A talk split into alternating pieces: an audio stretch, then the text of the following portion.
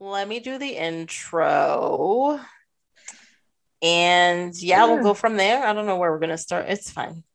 Uh, okay. Okay. while you do the intro, because I always start laughing for no reason that makes any sense. So I don't know why either. I don't think it's that funny. Hopefully, It's not. It has nothing to do with the intro being funny. It's a perfectly. I just have this like weird Pavlovian response where I start cackling. And it's the. I think it's the high school response. It's like everybody be quiet.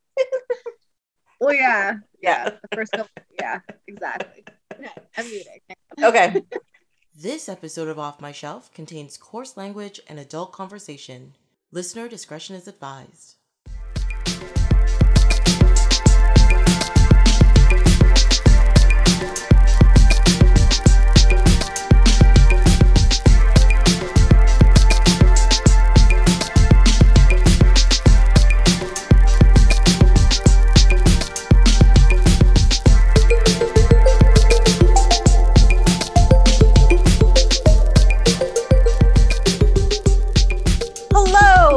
Is Tracy James, and welcome to Off My Shelf, a podcast about movies that are well off my shelf, where we go through my DVDs and talk about the movies in my collection. In this episode, Alex Cook joins me to talk two very different movies about uh, family uh, with The Incredibles and Interview the Vampire. Welcome! Hey, Thank you for being here today. I'm so excited to be here today that I actually remembered before you emailed me that I was recording a podcast in the near future. That has literally never happened before. I know. I thought you were replaced by a pod person. So just just warning you, I'll ask you some secret questions about your history. And if you get any of them wrong, I'll know the truth. I think when I expound at length about interview with the vampire, it will become very clear that I am who I say I am. You're it's Yeah. gonna be it's gonna be 20 minutes on glorious man locks. I get it, I get it. That's not even on the top of my list, but it is on oh god, Yeah. there's so much, so much. I must say, like. I, Oh I must say, like rewatching both of these movies, I like them both for very, very different reasons. so yeah, yeah, they're like, oh my god. I mean, Incredibles is Pixar. You you gotta love a good Pixar movie, right? but Sure, a interview- particularly charming one. It is. Um, and then Interview the Vampire is just so gloriously 90s that you're just like, yes, It's, gotta uh, just yeah. Let that really roll all over you. Yeah. I have a lot of feelings about it, which y'all will hear about in a little bit. Okay. um, I don't even really have a segue into this one, but like, let's. I guess we'll start on the Incredibles that came out in 2004. My first comment in all capital letters, like I'm screaming at myself, is I love the music in this movie. That's my first note. Love everything Yeah. about it. it's the complete package. Like the story, the characters, the the animation, like it's all yeah, it's all fantastic. Yeah, it's like it's so beautifully done that it's this like advanced, like 60s esque civilization with this, you know, 24th century technology magically. And the music is a combination of like Ocean's 11 and James Bond and it's it's it's kind of like spy but superhero and there's kids and family drama. It's all the good stuff. Yeah, no, it's true. It's just like a perfectly like little polished gem of a movie, and I love it to death. And I had not seen it in a really long time, and it was really fun to rewatch it. It's like because there are parts of it that I quote all the time, like friends of the show, Mike and Leah, and I like you know yell at each other about capes on the regular. But then there was other stuff where I was just like, oh, I whoa, I forgot that was a thing. okay, here we go. Yeah.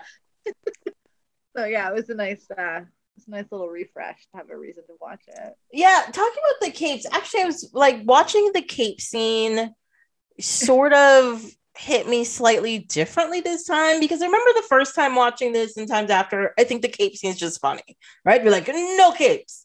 Um, and Edna is great, and but she's adamant about these no capes, and she like sends says all of the incidences where something went wrong. But imagine like these like dead bodies happen because of your bad design, and I'm like, you know, she like dreams about this at night. It is it has kept her awake for years. She's Yeah. never making that mistake again. It's it's cruel and dark.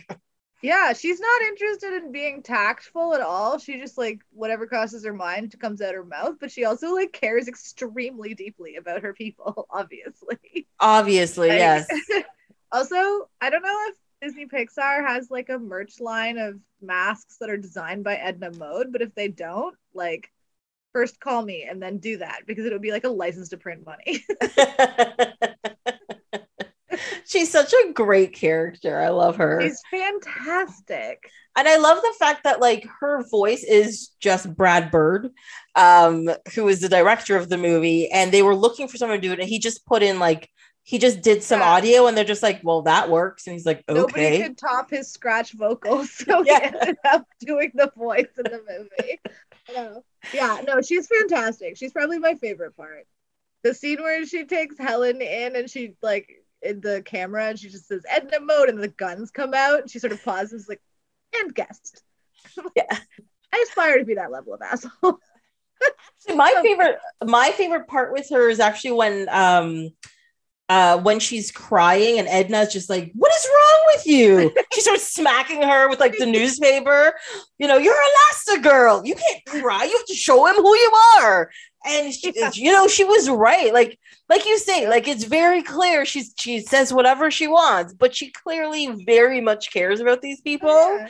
and their life and they're like don't be a pussy about this get your shit together we know who you are you can do this This is yeah an extremely solvable problem, so get on that. Like, yeah. No, no, she's like the queen of tough love. I love it. It's so great. yeah Also, it's like the super suits for the, like he literally asked for a patch job, and then suddenly she's made like suits her. I presume she's never met the baby even. So like, what did she ask to see a picture, and then was like, okay, well you don't have anything interesting to tell me, so I'll just try to cover literally everything all at once in a onesie. Like, okay. i mean she does meet the baby in the second movie and that whole sequence is fabulous i must admit I know I watched the second movie, but like I got nothing. I think I might Really? have watched it on a plane. oh I just don't it's I don't know. There was some sort of mind wipe that happened because I couldn't tell you a single thing that happens in it. So i actually you won't be I, spoiling me if you talk about it, but also I won't really be able to contribute. I have to say this is one of the few like especially animated sequels along with like Shrek and um Despicable Me. The second Despicable Me movie is great. The third one not so much. Um but like the second Incredibles movie is legitimately like a really nice good follow up that has like a good story and it actually starts right at the end of this movie so like they're in the parking lot and the the I am the underminer like that whole it starts right from there. I love that guy. I love that guy. That guy's amazing. ridiculous, ridiculous glory. Yes. um and so so there's a scene where the family goes somewhere and they leave the baby with Edna. Um but you know Edna's like I don't do babies. But then she does babies. And then of course the baby like mimics people and all that kind of stuff and kind of like makes her hair like it and makes the face like it and it's just like a mini her beside somebody who's already mini and it's just adorable. Yeah. Well, they waited a really long time before they made the sequel, right? Like it was like almost Yeah. 15 years, I think. Something like that. If this was 2004 and the sequel's been out for a couple of years, like, yeah, it's cool if you could do that with an animated movie because you don't have to worry about de-aging people into strange, creepy, smooth versions of themselves or whatever. Yeah, yeah. Actually, Incredibles 2 came out in 2018. Yeah, that was a good 14 years. Yeah, That's a very long time. it's nice that he waited until he actually had something to say. hmm Just But to- I I think I think that's what a lot of sequels need because a lot of companies and stuff like that are like, you know, the movie made money, make another one right away so we can make money. And then the Right. second one is shit because they haven't thought of a story, they haven't figured out what they're doing with their characters. They're just like, here's something, I think. You Yeah, know. spaghetti approach, right? Just like throw shit at the wall and see what sticks. And Mm-hmm. sequels typically don't. Or especially if, especially also because if you release a sequel right away and it all it makes money, even if it's terrible, it's more likely to end up as a series, right? So Mhm. Then you get stuff that happens like you and I watched The Mummy together not that long ago, and like it's awesome, it's awesome, it's awesome. Oh shit, yeah. Yeah. I mean, the first two are amazing, but that, uh, that's exactly. And then nope, No, exactly. Nope, yeah. Nope, nope. I hate I hate when it hits that nope. You know, like you should have just stopped while you're ahead. Just just let it Yeah. just let it be, you know. Yeah, the foreshadowing of badness was in the end of the second one. So why Oh. did you read the omens and just bugger off?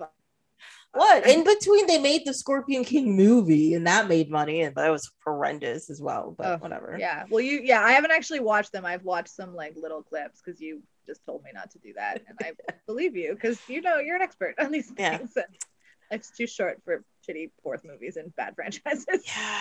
Uh some people take the bullet for other people and this is what I'm here for when it comes to film. Okay. Appreciate you. You're welcome. Yeah.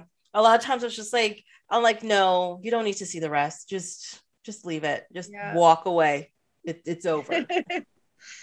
yeah. Yeah. That's the thing. Like, even with like movies like that, where like you want to see more, you want to know what happened to these characters. All the time, I'm really like, if they just do a one and they're done, I'm happy because I'm like, now they can't ruin it. Just just leave it. Just walk away. I'd rather have lingering questions than shitty answers. Yeah, it's true because when they start answering stuff and you're just like, that's fucking stupid. Now you've ruined everything. Yeah. Yeah. I mean, also this is like why fandom exists. So you can get your questions answered in a variety of fashions that have nothing to do with a filmmaker who's gone rogue. yes, yeah. I think that's what they should do from now on. Just make a movie, let the fandom go wild, pick one fan story and make that instead. It's usually better than whatever an executive or whoever is going to come up with. So it's fine. Well, yeah. Yeah. It's true. There are fewer committees of people with money involved in fandom. that I think- helps a lot. Yeah, I think that's actually the hardest part of it. It's just that, you know, like there's lots of movies and stuff where people are just like, it's not going to make money, but here we'll, we'll give you some pocket change so you can fill out your dreams. Say you made a movie, then it makes a ton of money, and then they're just like, well, look at all the money we have. Now we get a word, and you're just like, oh, for fuck's sake, just just let it be art. Just let it happen. Yeah. So yeah. Yes. Develop new talent. Don't torture the current talent to try and Well- recreate something that can't be recreated. but this but i think this is the way the entertainment industry works in the first place it's like it's so hard to find somebody to take a chance on something but when they do take a chance then they ruin it because they're like whoa it's this thing so everything has to be like it or we have to Yeah. like jump on the bandwagon and then it just goes downhill from that point It's true. People like weird stories. Like Mhm. they like being presented with something they would never have thought of in a million years.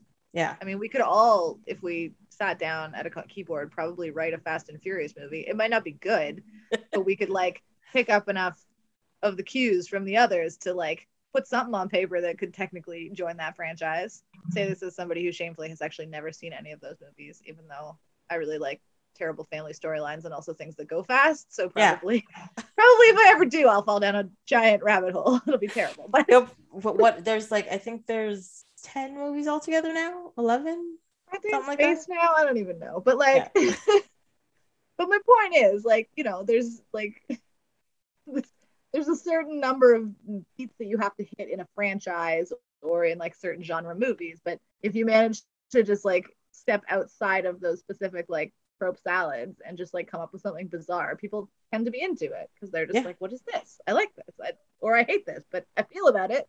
hmm Yeah, and it happens pretty regularly where you all of a sudden just see, you know, the same kind of movie come out, you know, for five years in a row because one somebody made one movie like like this, and then now everybody has to do it that way.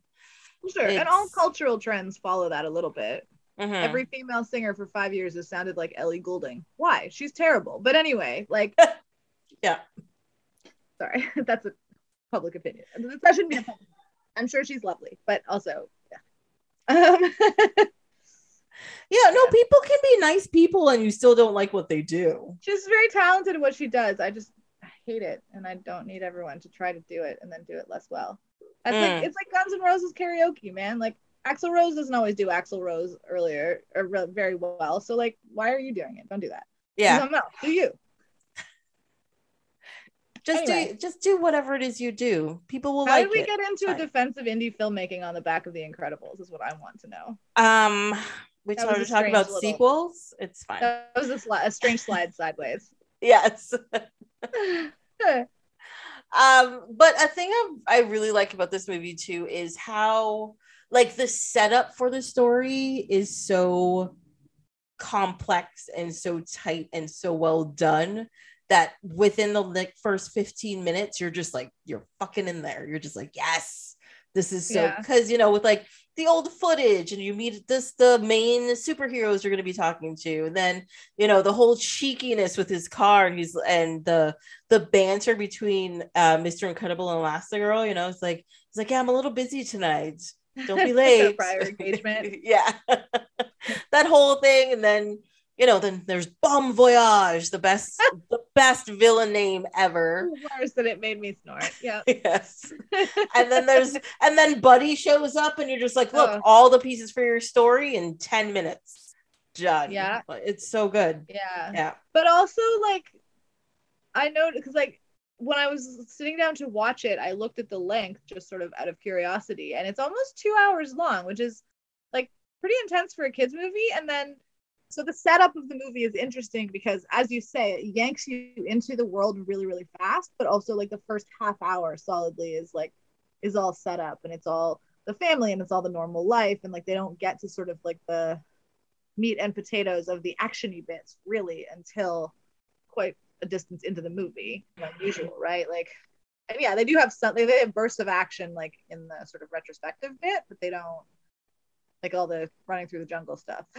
Yeah. Doesn't start until quite late in the film comparatively. Yeah but like despite the fact that it, it's all quote unquote normal stuff when you get to know the family and you meet them it's such a great and believable dynamic between all of them that you're not you're not bored you know? I one of the things that I had forgotten about this movie is how aggressively they need marriage counseling. yes So I was sort of sort of watching it just like, yo, what are you guys doing? like to each other, to your kids. What is happening? And then yeah, obviously they like pull it together, but but whoa. yeah and i think that's that's kind of the whole point of it because like like even um what's the daughter's name like when they're on the island Violet. violet yes uh, I love the kids' names so much. oh too. dashel like- dashel's right like yeah, like the fast one is Dash and the invisible one is like a shrinking violet, Violet. and the one who just can't settle on a power and has decided to go for a smorgasbord is like a jack of all trades. Like I just Mhm. it's so simple and not even that clever. and great I love it. i do love the part where when you first meet violet and like the cute boy looks at her and she disappears and she's like he looked at me even though she like she wasn't there technically but She, was he was literally looking at the shrubbery because she had just vanished. Yeah. i thought it was awesome Yeah. yeah. Violet is awesome, and I wish that I could pretend that I was as cool as her, but I think that actually in my heart I'm more of an ass. the drama really speaks to me, where he just like lies down and is just like everything is terrible. Get over it. I'm old. Yeah, I don't know. I have a feeling I'm more like a Jack Jack, to be honest. Everybody's like, oh, she's totally normal. And then she freaks out and does weird shit. Yeah, I think that's about right. I mean, I'm not sure you achieve that level of chaos, but No, not the same level. Like I, I don't Like- I don't turn into flames and stuff. No. sure. Although I guess he's not that chaotic unless something's going down, so that's Mhm. fair. Yes. him, he's a baby. He doesn't Yeah, know about emotional regulation yet. Yeah. I think I'm I'm pretty good at being normal for the most part. Ish. Or or wait, pretending I'm normal until it's too late and you're my friend, and then you're just like, oh my god, what have I got myself into? I think I think I'm there. Don't play poker with Tracy, folks. Gonna win. Uh, but yes, no, like it's. I just love their family dynamic. Is all I was saying. Like I just think it's like it's believable. And yes, they do need marriage counseling, but apparently their marriage counseling is beating the bad guy. So and protecting their kids. Yes. I mean, there are worse things to, you know. Yeah. It's interesting. It was kind of thinking about the dynamic between the two of them. Um, especially because the sequel was made so recently. Like I sort of wonder if the movie had been made if the first movie had been made when the second movie was made, would they have had that same dynamic between the like between Helen and Bob? Because it's such a like like the movie has that like weird 60s spin, but it's also it's a very like traditional patriarchal setup where like he just like wants to live and do his fun shit and she like is holding him back and blah blah like it's like a kind of a weird like not the best dynamic really because like she has to be like the bad guy all the time so she's not happy and he can't do what he wants and like i'm wondering if like if they had yeah if it had been a more modern movie if they would have stayed away from that because it was too traditional or if they still would have gone that direction to sort of uh, to be honest, I think if they made that movie now, um, they would have flipped the roles. Like Mirage would have been looking for Elastigirl, and mm-hmm. Elastigirl would have had no, I think quote unquote syndrome would have been looking for Elastigirl, and what's her face, the and Mirage would yeah. have been like the one in charge. They would just like flipped it around for a second. Yeah. to be like, no, no, no, the dad's gonna stay home. But the thing is, I think they would have still made her like not the punisher, but more like the the serious one. Uh and well, in honestly, that's kind of what they did in the second movie. What am I talking about? Um, because in the second movie, they left they left him at home with the kids and she was taken and she went somewhere else and was like, "Oh, we are going to bring superheroes back. Therefore, you're going to be like our poster girl for it." And she was the one who got to do like all of this stuff.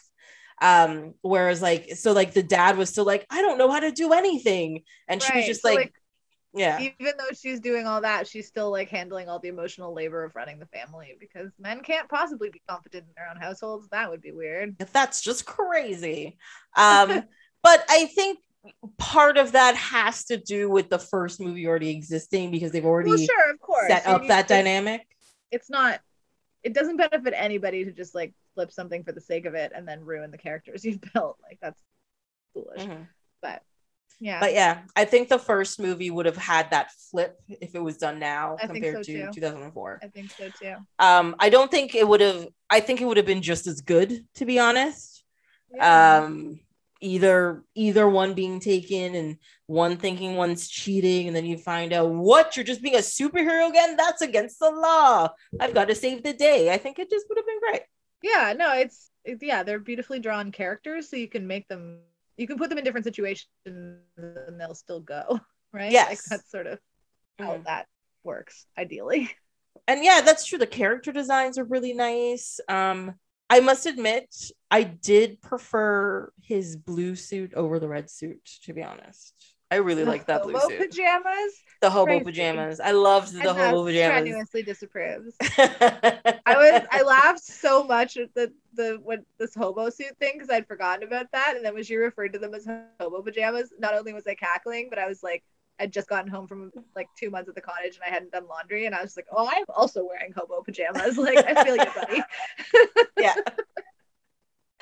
so I was there was some outside size cackling at that whole exchange.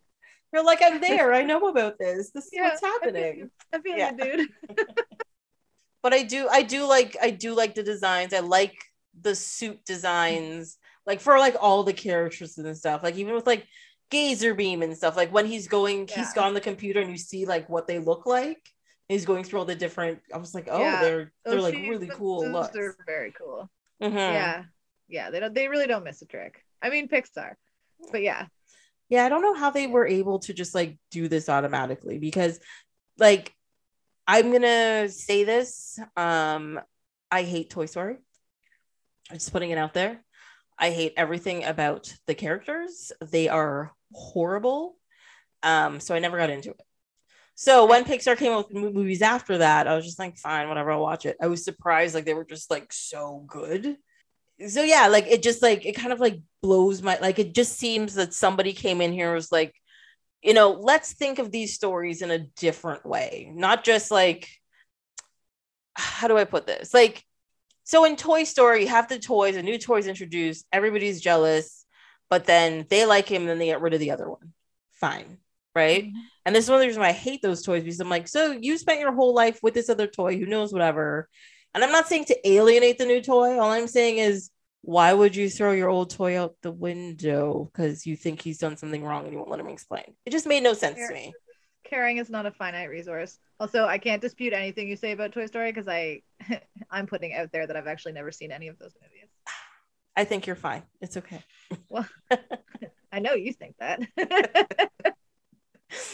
I love the fact, like all this story. What is it? Toy Story 4. There's something about them being in a furnace and they're holding hands and they're like, grown men were crying. And I was just like, let them burn. I'm done with this. That's a such a sensitive soul, Tracy. I know. I love that about you. right. I mean, I cry at long distance commercials, so I'm sure that those movies would ruin me, but also I also get kind of cranky when I know that my heartstrings are being tugged like in a super manipulative fashion. So you Mhm. never know. Yeah, so you must love Up then. My God. I actually have not seen that one on purpose. The Yes. Toy Story thing was kind of an accident, but I I remember when that came out. It was when I was living at my old house, and the the twins that I lived with came back, and he was like from the movie, and he was just like, "Oh God!" I just like sobbed for five minutes. It was awful, and he's like not a Oh. crier, and I was like, "Oh, if it got you that way, like, no, uh, uh I, Okay. I. I will admit, I saw that movie in the theater and I was angry because it made me feel things. And I was like, go fuck yourselves, dude. Just like, why Yeah. are you doing this to people? This is supposed to be a kid's movie. It's supposed to make me feel good. Even the ending of the movie, people were just like, oh, it's such a happy ending. I'm like, no, it's not. That's so depressing. Right. Oh, I, I mean, like kids movies will betray you, and as the Dis- the generation that grew up with like Bambi and shit, like we should know this, and yet we just like blindly skip into these traps holding a thing of popcorn. Like, no, no, I'm not here for it. There are Every enough time. fucking allergic reactions to feelings in my house. I don't need to be also watching horrible things that Yeah. are animated. I have one, well, two words for you. Bing bong. Hello? From What? Inside Out? No? I what? also haven't watched Inside Out. I, ah. I, don't- you know, I got Disney Plus and then I immediately fell down like an awful procedural rabbit hole instead of watching like all the beautiful animated content that allegedly I should be signing up to watch. yeah. Uh, it's on my list. But also, I hate feeling things. Why do I want to watch a whole movie that's about anthropomorphized feelings? Exactly. Well, yes. So like that whole story, like yes, it's a it's a movie about feelings, right? But the reason why the movie is about feelings in the real world is also hard to take, but also the things that the feelings go through are hard to take. And you're just like, in the real world and in the imaginary world, everything is difficult. What are you doing? But it's it's beautiful. It is well represented. Like just like how they decide to illustrate different aspects of not just like emotions, but also like like just mental capabilities and like memories and things like train of thoughts and like how memories are stored, how they're collected, you know, different types of your personality in your brain.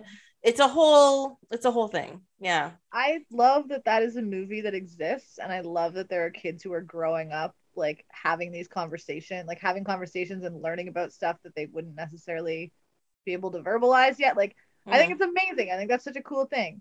Do I need that living rent free in my head? Well, TBD.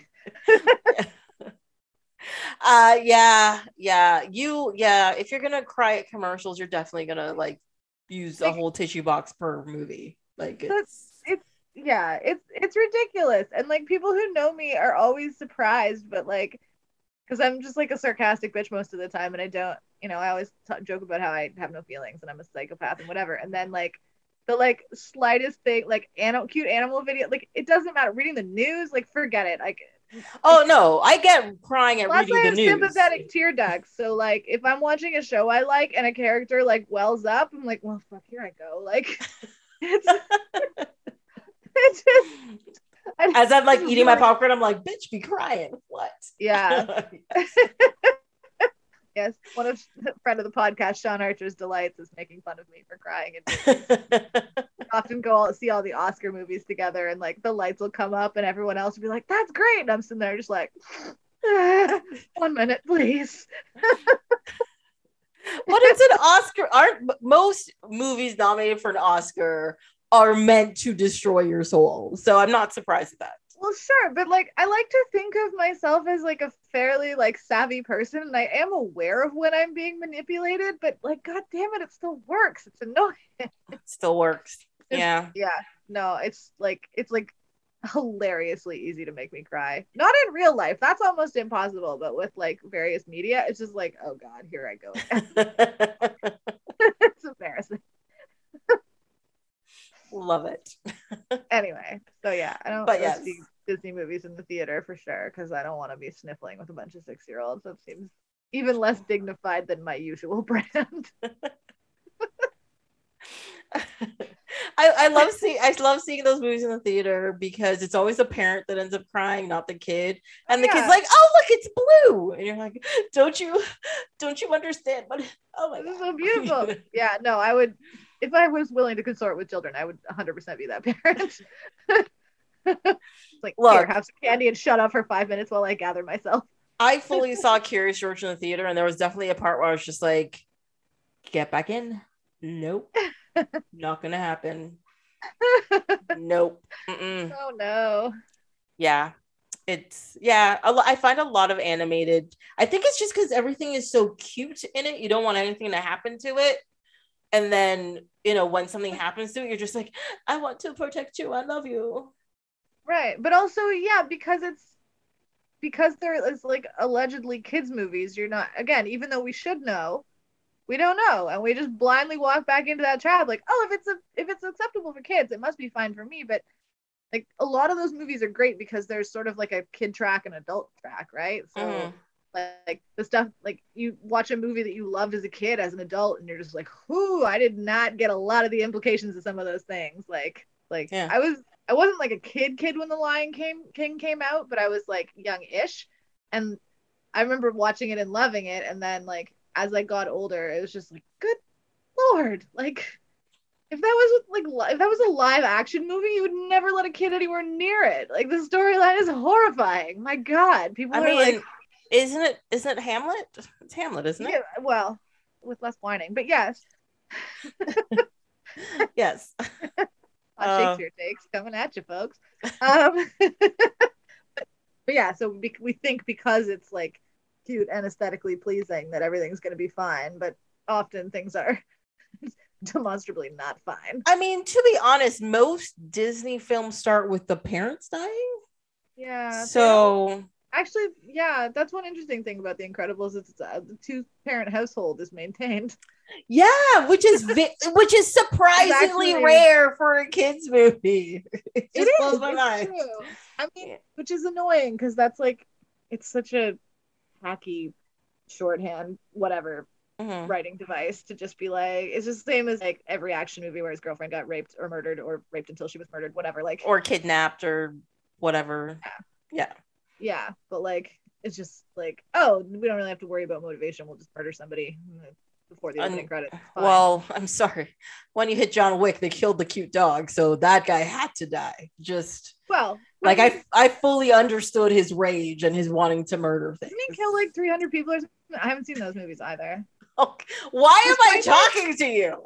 Despite my presence on a movie podcast, I don't watch that many movies anymore. So I kind of like I I worked in a video store for like five years from like I don't know 17 to 22 or whatever. So I watched like all kinds of trash that was amazing. But then after that, when people were like, "Hey, do you want to watch a movie?" I'd be like, "I guess."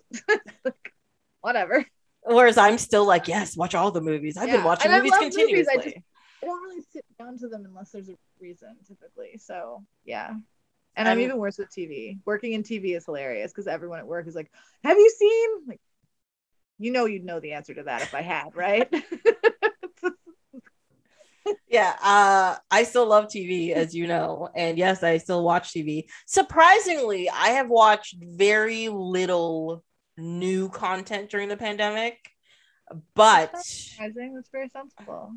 I guess maybe let's less stressful Everything is turbulent, and it's ang- like it's anxiety inducing to like even go outside to like get the mail or whatever, right? Mhm. There might be plague breathed down upon you. So Having a Yes. certain like comforting familiarity in the media you're taking in is like completely sensible. It's like, Mm. I don't want any surprises. I don't want to accidentally feel something or like have something bad happen that I wasn't expecting. Like, Yeah. no. Well, yeah, there's there's even like a couple of new things I tried watching, and I was just like, that's just irresponsible. I can't watch this. and I was like, well, because what was it? It's uh the stand. Was it called the stand? It was one of the Stephen The King Stephen ones, King one? and Yeah, it starts with like a pandemic plague Oh, no. that's very similar to this. And I was like, that's just irresponsible. I can't watch this. Even Alexander Skarsgård cannot compel me to watch a pandemic miniseries right now. That whole Yeah. concept can just fuck right off. Well, I mean, who was tr- somebody was trying to talk me into watching it again, and they're like, "No, no, no, that's that's really just the first episode or two. And I'm just like, "What are you talking about?" Yeah, because everybody it be? dies. yeah, and it's just like it's the people who survived. You think the fact that everybody died with like a pandemic isn't going to like come back?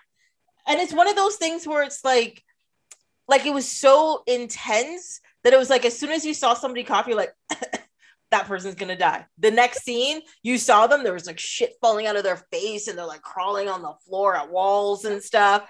And you're just like, dude, what are we going through right now? None of that, thank you. Yeah. I don't watch The Walking Dead either. I don't really do post-apocalyptic scenarios. I just Yeah, it's the last season of The Walking Dead. And I feel like I should go back and just watch the end because I definitely put what like five years into it. Uh, Oh. Then I gave up, and now I feel like I should just watch the end of it. I I don't know. lasted one season with that show, and I thought all of the characters were knobs, and I was fine with them getting eaten, and so I respectfully declined to watch anymore. It's like, oh, this like wiener cop guy is the main character. No, I'm out. Mhm. I don't know. I, I I think the reason why I stuck with it so long was that I read the comic books and I was like, I gotta see if they do some of this stuff because some of the shit in that comic book is twisted. And if you think what they did in the show was twisted, you have no idea. Oh my god. And I didn't even read the whole comic series. I only read the first six or seven trades. So that's what like 35 issues or something, um, which only gets you to, if you've watched the show, it gets you to the prison. Um, but better and better. yeah, you know, Um, eat each other's faces in prison, I'll just watch Oz. yeah. Good show, by the way. That show I did go all the way through. like, what am I doing with my life? This thing is bananas. It is. and also, when it was originally on, I was way too young to be watching that. But every once in a while, I'd be like, turn on TV. Ugh, yeah, it's on. Done. I binged it later on, but I was kind of like, at a certain point, I was like, I have to keep binging this because so much happens in every episode that if I wait three days, I'll have forgotten five plot points and they won't bring them up for three episodes, and then I'll be like confounded and horrified again. Like, oh, Yeah, no, just like, no. Yeah. I love deep shows like that, but it's true. Like when you have too much that you have to like do research after, be like, wait, I know this thing means something. What was it again? You gotta Yeah. like rewatch six episodes to be like, oh, that goes back to the, oh, and then this episode, oh, that's what they're talking. Oh my god, that's so cool. You know, Right. Yeah. And that, that show in particular, the body count was really high. So it's like there'd be all this stuff happening, and then you get like three episodes later, it's like, oh god, they knifed that guy in the throat. I completely forgot. God damn it. Like, yeah, no, yeah, it's a lot. it's a lot. Yeah. um, I started rewatching True Blood because apparently I'm simple or something. I love that show so much. It's like one of my favorite shows, except I still haven't seen the last season. I started rewatching what? at the beginning of the pandemic. I've seen part of the last season, but then I just somehow I fucked it up. I don't know. I have commitment issues, and sometimes when I know a show I love is ending, I just like don't watch the last season for a stupid long time because I then it's like not over in my little squirrel brain. Mhm. Um, but yeah, I Uh, started rewatching at the beginning of the pandemic, and I never actually got up to the point where it had been, so I haven't continued. So maybe I should go back to that. Yeah. Um, I I'm just gonna bring up so. Supernatural. Don't talk to me about that. I still have three episodes left. Oh my God. And I have had for like a year. What? Well, speaking of having an allergic reaction to feelings, I'm going to be like just roadkill after that. You're gonna be a you are gonna be a mess after that last episode. Okay. I wasn't even that invested in the show. And even that last episode had me like, no, no feelings. Like no. every every time Dean wells, I well. Like I am just gonna cry myself inside out when the thing is over. So I'm just Mhm. like living in this universe where I still have three episodes left, and I think it's three. And one of them has like one of my very favorite actors slash musicians of all time in it. I still haven't watched it because it'll be like inching closer to the end, and I just I can't live that life.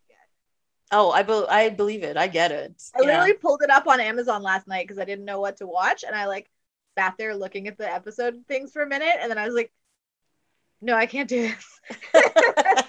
Back out and watched a trash bag procedural instead because I those wrap up their emotional crap in forty minutes or less.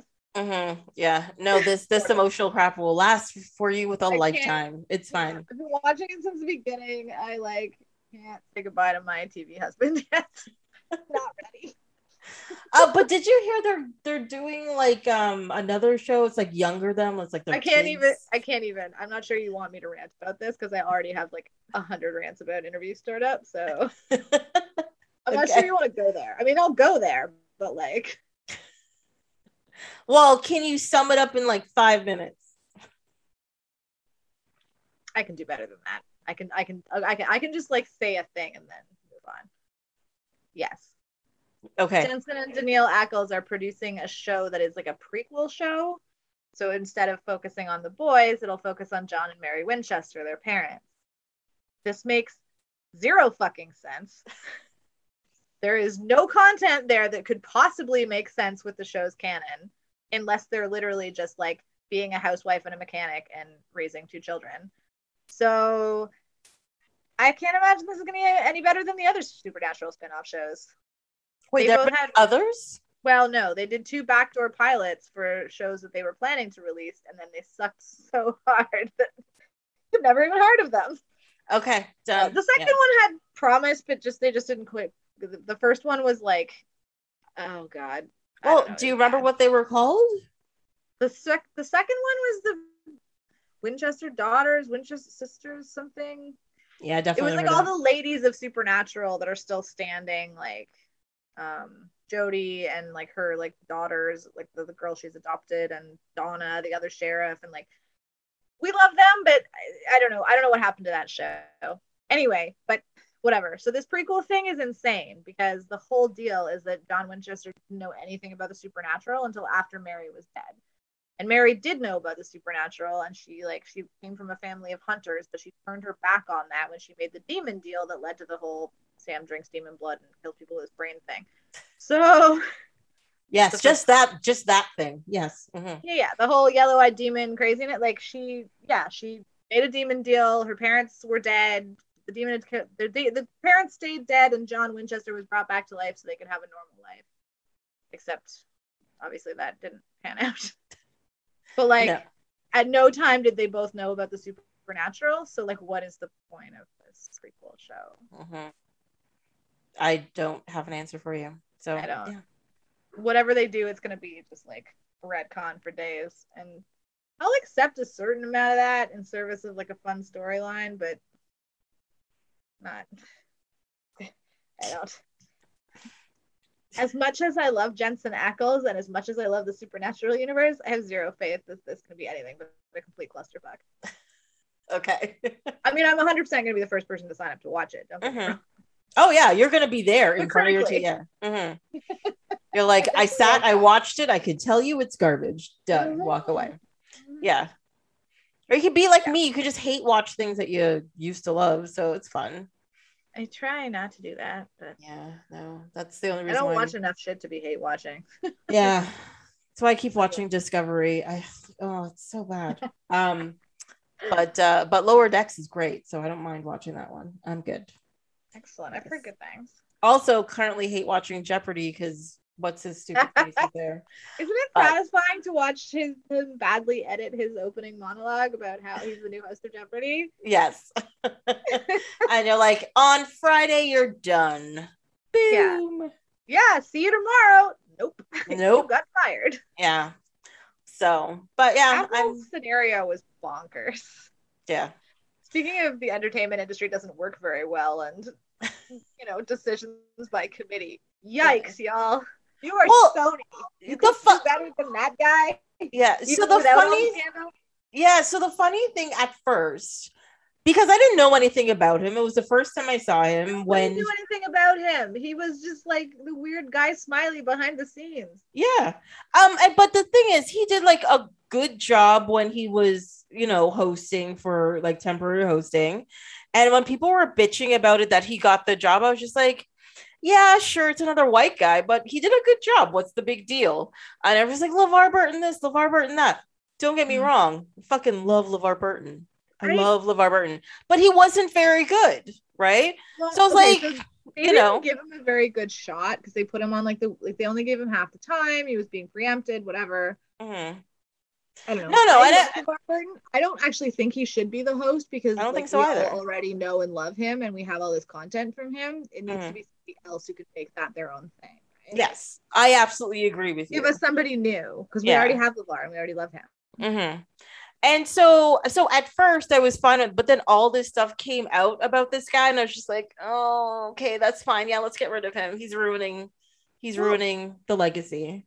A guy that's on the committee to like hire a new host who then hires himself is like not a guy you want to hire. That's not like I don't know. I didn't know No. who picked him to be there. I was just like, oh, it's just gonna be that guy. like- well, they said like, oh, he wasn't part of the final decision, whatever, and it's like, yeah, but like he went up for the job. If he doesn't get it, and he's still the executive producer, he's just gonna make life hell for everybody because he's already proved that he can't be trusted. Like, Mhm.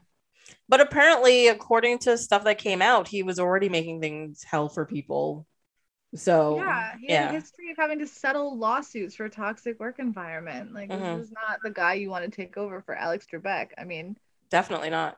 Well, I'm su- I'm super happy that he quit after the first week because he's like it's too much stress, and then the and then now you're not on TV. The network like get out. So oh, and then they fired him from yeah from behind the scenes too. Well, they hired a minder who would like check on like he would just like follow him and make sure that his behavior was appropriate. And after like three days, she was like, "Oh no, this guy's got to go." Oh.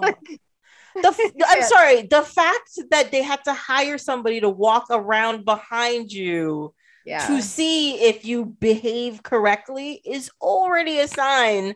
Maybe this guy Yeah. shouldn't be here. Yeah. So Yeah. no, you- no, no, not not for one minute. not at all. Get him, get him out of there. God.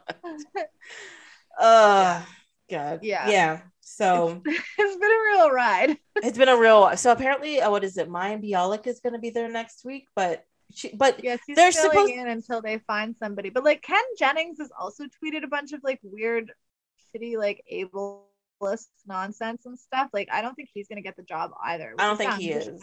It should have been his job to lose, but he fucked up Mhm. and didn't Or the, there's also um, what is it? Buzzy Phillips or whatever, the other guy who likes the suits, Phillips? the Yeah. glasses. Wait, who? Um, oh, I don't know that. Well, he was one of the the champions as well. Sure. Um, he's like, what is what is his title? He used to be the winningest person. Now he's not the winningest person anymore. Oh. Um, anyways, but he's been on since like forever. Uh, he Mhm. hosted the tournament of champions last year and stuff like that. Anyways, I think he would be a pretty decent host as well. I wouldn't be surprised. Um, and because he's not like he's like a Jeopardy contestant celebrity, he's not like a celebrity celebrity. So I think Right. that would do. I don't know. also, if he's smart enough to be on a record-holding Jeopardy champion, presumably he's scrubbed his entire Twitter history by now. Yeah, you would have thought that, especially with like Ken Jennings being there and everything. But Well, mm, that's, because yeah, it's like two two of them have yeah, not ended up with the, the gig that should have been theirs. Because, well, it allegedly should have been theirs because they just didn't they didn't hide the evidence of shit they'd said in the past. That maybe yeah. I mean, just yeah, the latest guy I think is a genuine dipshit. I have no idea about Ken Jennings if he's learned his lesson or not, but like. I guess we'll wait and Oh, we'll see. check, man. If you just leave the receipts all out there on twitter.com, people are going to come for them. So true. So true. but you know, I'm gonna keep watching, watch all the drama, see what's going on. I don't Um have cable, but I watch the drama in the media. Yeah, I'm paid like, too much- happening today. Good Yeah. lord. I paid too much for cable, so I'm gonna watch it. Done. Yeah, Love that for you. Love it. Every minute of it. Um, Here. I think we're off topic. Uh, I, we both love The Incredibles so much, and we just like keep ending up in the weeds. Totally but but this is one of my problems with with like especially movies that I really really like is that I watch it and like I take like five notes at the beginning of the movie and then I sit there with my jaw open or smiling the Yeah. whole time as I watch it and then the movie finishes and I was like oh shit I didn't take any notes okay Yeah. I decided not to take notes specifically for interview because I was just like, no, no, I just want to, I just like, like turned all the lights out and I like was right. I was just like, I'm so in this. Mhm. Like, usually when I watch stuff, I'm doing something else, but I was like, no, no, brain, we will focus. oh yeah no I've sat down for both of these movies and focused very well I was it was fine for both of them um hold on before we switch let me let me go let me go through the few notes that i have Okay. for the incredibles so i already said i like the music oh one thing i picked up which i'd never picked up before but when we first meet buddy and he's trying to remember who his name is what his name is he first calls him brody which is a character jason lee played in mallrats Oh yeah, Mallrats. Bro, yeah, of course. I was just like, haha, funny. Wrote Oh, that man. down. He's like such a whole situation in this movie. Yes, he is. I love everything about syndrome. I must admit, like the crazy hair, the giant ass across the chest, you know, the the So funny. interesting shape. It's so funny to me because like watching it because you know like the Incredibles win because they're such a like tight knit family and they like really have each other's backs and whatever. And then even just you see Syndrome and you see his hair and you're like, oh yeah, this guy does not have a single person who's trustworthy in his whole life. Like you're just fucking walking around like that and nobody's been like, bro, you can Well, accomplish your aims without He's looking super like he's super rich and owns his own island. I don't think anybody gets to tell him anything. No, he's like fully Jeff Bezos going to space on a dick because nobody's like, um, dude, maybe you could not do that. Um, he's better than Jeff Bezos. He has hair. Mm. Just gonna say it. At least doesn't have a Elon Musk. What who's distributing his fortune though. I mean, but at least Elon Musk was like, "I'm gonna get hair hair plugs and grow them out so people won't remember I used to be bald when I was poor." Yeah, But yeah, Jeff Bezos just let it let it all go. like nobody, yeah, but it's the same thing. It's just like nobody was like, can you, like how how did everyone look at that design and they were like, it looks like you're jumping into a giant giant dildo. Don't do that. Honestly, I think the rocket designers are just fans of Austin Powers. That's it. They're like, "I love that joke. Let's do this." Or they're not fans of Whatever, it doesn't matter. They knew what they were doing, hundred percent. They have to. Yes. Yeah, no, no, no. That was not an accident. There are other designs for rockets. We know this because we just saw Elon Musk do it. But like, hmm yeah. Anyway, the point is, Syndrome very clearly shows that he is forever alone because even Well- Mirage isn't just like, bro. Yeah. Well, one of the things I kind of like about Syndrome, even though this is like a big movie and he's like obviously a megalomaniac, it's not about this movie's not about taking over the world. No, This movie's he's a not- very small man with. He's a very goals. small man and he's just like, you know, a superhero made me feel bad when I was a kid. Therefore, I'm going to make sure nobody feels super anymore. Like that is it. Well, giving people access to life changing technology is a completely valid aim. It's just a shame that he managed to get so twisted up about it, right? Like, Yeah.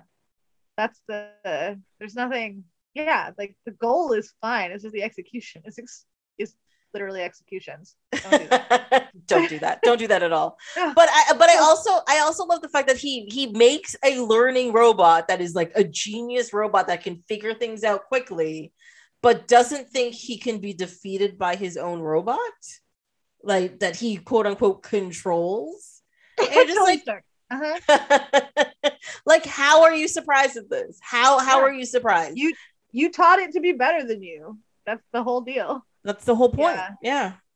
So you like you got actual super people to train this thing to be literally incredible. And then you're surprised when you're just like, in three seconds, it defeated me because I'm not actually I didn't. He didn't learn how to do any kind of tactics. He didn't learn how to fight. No, he his didn't. knowledge is all theoretical and scientific. Like that's Mhm. one of the fun things I, I find like when Mr. Incredible first gets to the island that like because he's just been kind of like doping around, right? And like he seems incredibly incompetent because he's like listening to the police scanner and all that jazz. It's like, oh yeah, he's like big and strong, but he's like not that good at this. And then as soon as he's actually tested, it's like, oh no, no, he's an excellent tactician. He's not just a strong guy. Like Yeah. but he you know he's kind of like he doesn't even have to dust it off he just like jumps straight back into that mode and does, Yeah. like some crazy nonsense and Yeah, he's smart. He he knew knew Yeah. how to track. He knew he had tactics on how to to attack yeah, this no, robot. he, you has know. the brain for that and yeah syndrome's never actually been in a fair fight so he doesn't have any sort of he's never had to learn the things that he would need to actually be good at what he was doing Exactly. Exactly. which is good because we want our supervillains incompetent frankly but That's really the best way to defeat them. Yeah. that scene the scene where the whatever thing is uh is back in the city and they're trying to defeat it with the like syndrome's wrist cuff that gets knocked off hmm i was just like face down in my pillow howling with laughter at the like slapstick garbage of it where he's like trying to get the claw and like she keeps pressing the wrong button and he's just like "Huh? what? Ah, no that one the other one. And i was just like this is like i'm now a five year old just like cackling at the chaos. I love this stupid movie. Yeah. Well, and I think like I think that aspect of it kind of puts you in a place where no, they haven't been doing this for a while. They need to brush up a little bit. It's gonna take a little bit of time, but they're They still smart. team They've figured out something. Because like they know they don't know how their kids work with their superpowers because they haven't let them explore them. So it's just Mhm. like I really love the scene after the the plane where like the mom is yelling at Violet to put up the force field and she completely chokes and then Yeah. Helen is just like, I'm sorry, that was my bad. I should never have asked you to do that. That was unfair and that was like a shitty parenting move and I'm so sorry. And I'm just like, Yeah. Yes. Look at you modeling good parent behavior. Yeah, but two, but but you have to remember, like two seconds after that, um, she was like when she's leaving the cave where the kids are, and she's like, um, so you're gonna have to use your powers, and she's like, but you told us never to use our powers. She's like, I know what I said, and she yells again, and you're just like, Oh yeah. Ooh, I know it's a pressure moment, but still, like, oh, Yeah. yeah, I mean, yeah, no, but that's the thing is like it's it's so it it reads well because it reads real because you can like the whole first act is you can like palpably feel how frustrated both of the parents are Mhm. and you can feel the kids like trying to figure out where the boundaries are everything they do seems really real because they have very human reactions to things you know like she's not going to be completely chill when she discovers that she's like walked into a villain trap and her kids are with her like yeah, obviously she's going to be freaking out and they have the ability to defend themselves but they don't really know how to use it and that's her fault so you know she's got to be like pretty messed up about that too. Yeah, right? Like Mhm. if she'd just like take them to a field and let them like get their yayas out she'd have a better understanding of like how to work with them and they'd have more confidence and like how to be safe in a shitty scenario and instead she's just like completely not prepared them for what they might have to deal with and then she has to like leave them alone in a cave Well, I think also the part of that frustration is the fact that she gave them specific instructions that they ignored and then ended up somewhere they weren't supposed to be in the first place, right? So now instead of just having to worry about herself and finding her husband, she has to worry about herself. She has to worry about her kids, where she's leaving them, what they're going to do. They can't defend themselves, and she's What supposed to find her husband. Also, her baby is with a complete idiot, imbecile babysitter, which is like worrying. I love that girl. She's so funny because just like she was already over her head before anything manifested. Yes. Yes, she was. like, bless her heart, she's trying, but she can't even handle baby. Never mind. I love that, like when they get in the the car after all, and they, they get all the messages from We're just her. listening to the voicemail. Yeah. I'm totally freaking out. Uh, but I also love the fact that uh, well, also on the DVD that is included is you get the whole Jack Jack story, so you see what was going on and why she was freaking out and stuff, which is just phenomenal. I love it. Totally legitimate. Yeah. Oh God, the baby is insane. Yes. Yeah. Yep. Think you've got a normal kid, instead you end up with Hellboy. Yeah. Yeah. I mean, I love Jack Jack, but Jack Jack upset is a terrifying thing. No. absolutely terrifying. So Complete agent of chaos. yeah, No. no, no, no. No, thank you. I don't even Uh, deal well with regular babies. So one that can like spontaneously breathe fire or turn into like a lead weight or whatever, like mhm. I'd too rather- much. No. I'd be like, I'd, out. I'd rather be running through the jungle, and anyone who knows me knows I do not. I don't run either, unless I'm I'm playing a about to miss my sport. Oh no! Even when I'm about to miss the bus, I'm like, I look at my watch, but yeah, I'll take this one. Hmm. I hate running for the bus. You know, you always get there and you're the last person on, and then everybody's staring at you, and you're trying to catch your breath, and you're like, I was just. Oh, it's totally demeaning. Yes, it's it's horrible. Right. But I perpetually am like seven to ten minutes late for everything. So sometimes I have to run for the fucking bus. You're much better than I'm I am. Forcing to wake. Yeah. Uh, you, I must admit, seven to ten minutes late, much better than me, which is usually around like twenty to thirty minutes late. I'm I'm a horrible person, and it's probably because I like I should have run for that bus, but eh, take the next one.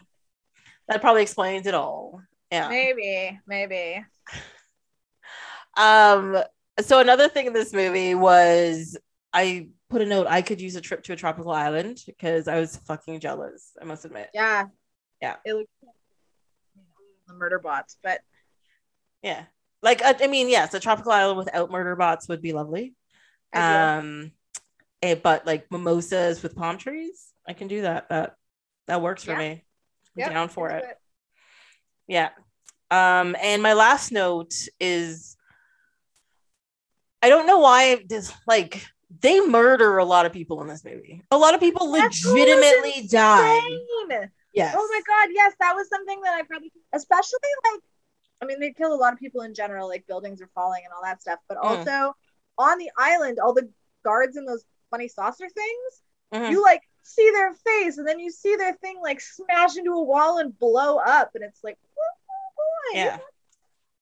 Yeah, that's what I mean. Like, like I don't mean like the abstract, like the building stuff. So you like you just assume people are in there. No, no, no. This is like close up, blown up. I just saw your face. Like they're Yeah. bad guys. Like I mean, they're using a machine gun against kids. Like okay, Yeah. fine.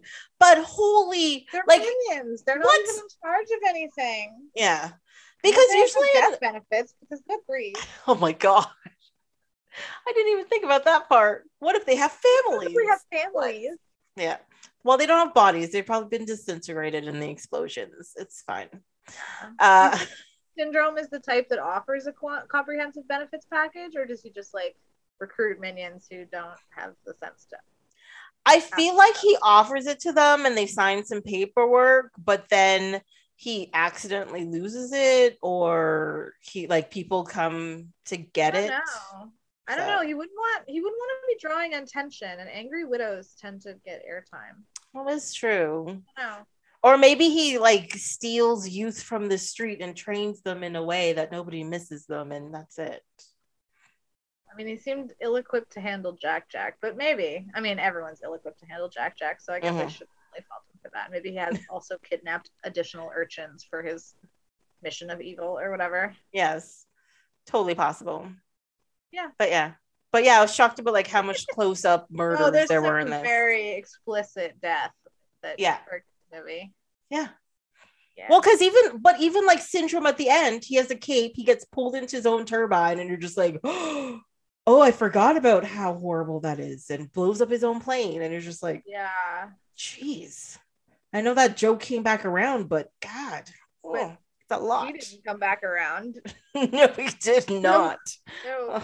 There's actually so I said I'd been watching watching some trash bag procedurals and uh my new favorite one is 911.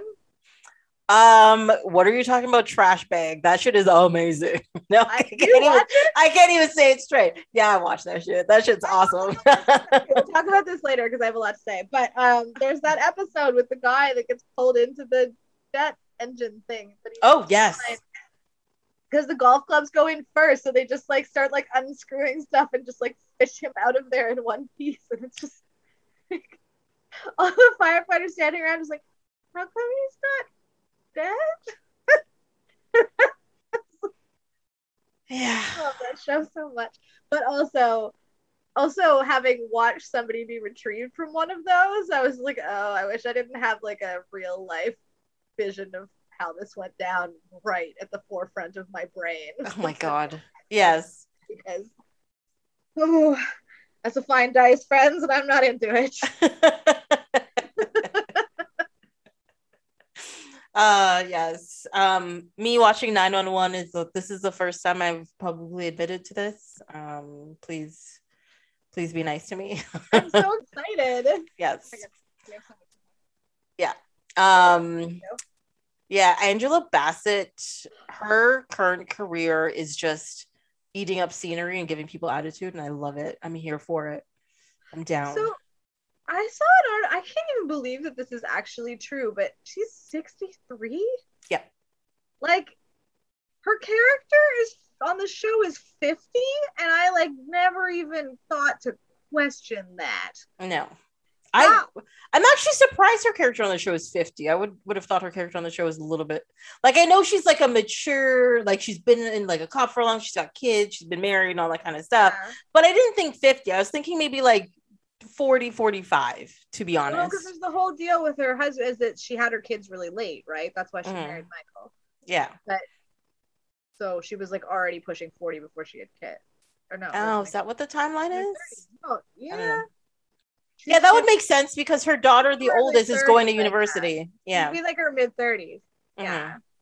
Yeah. So at some point in the show, they make a reference to her being 50, and I was like, oh, okay. And then I saw that, and I was just like, Yeah. That's how come she gets to look like that? I know. Like, But if just too afraid to come after her? Because, like, I would buy that. Mhm.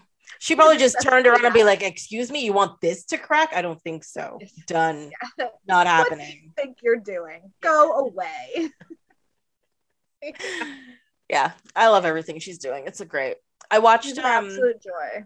she was in Gunpowder Milkshake, um, which is, eh, but every like she she doesn't even do that much or say that much, but every scene she's in, you're like, yes, yes, this is what I am talking about.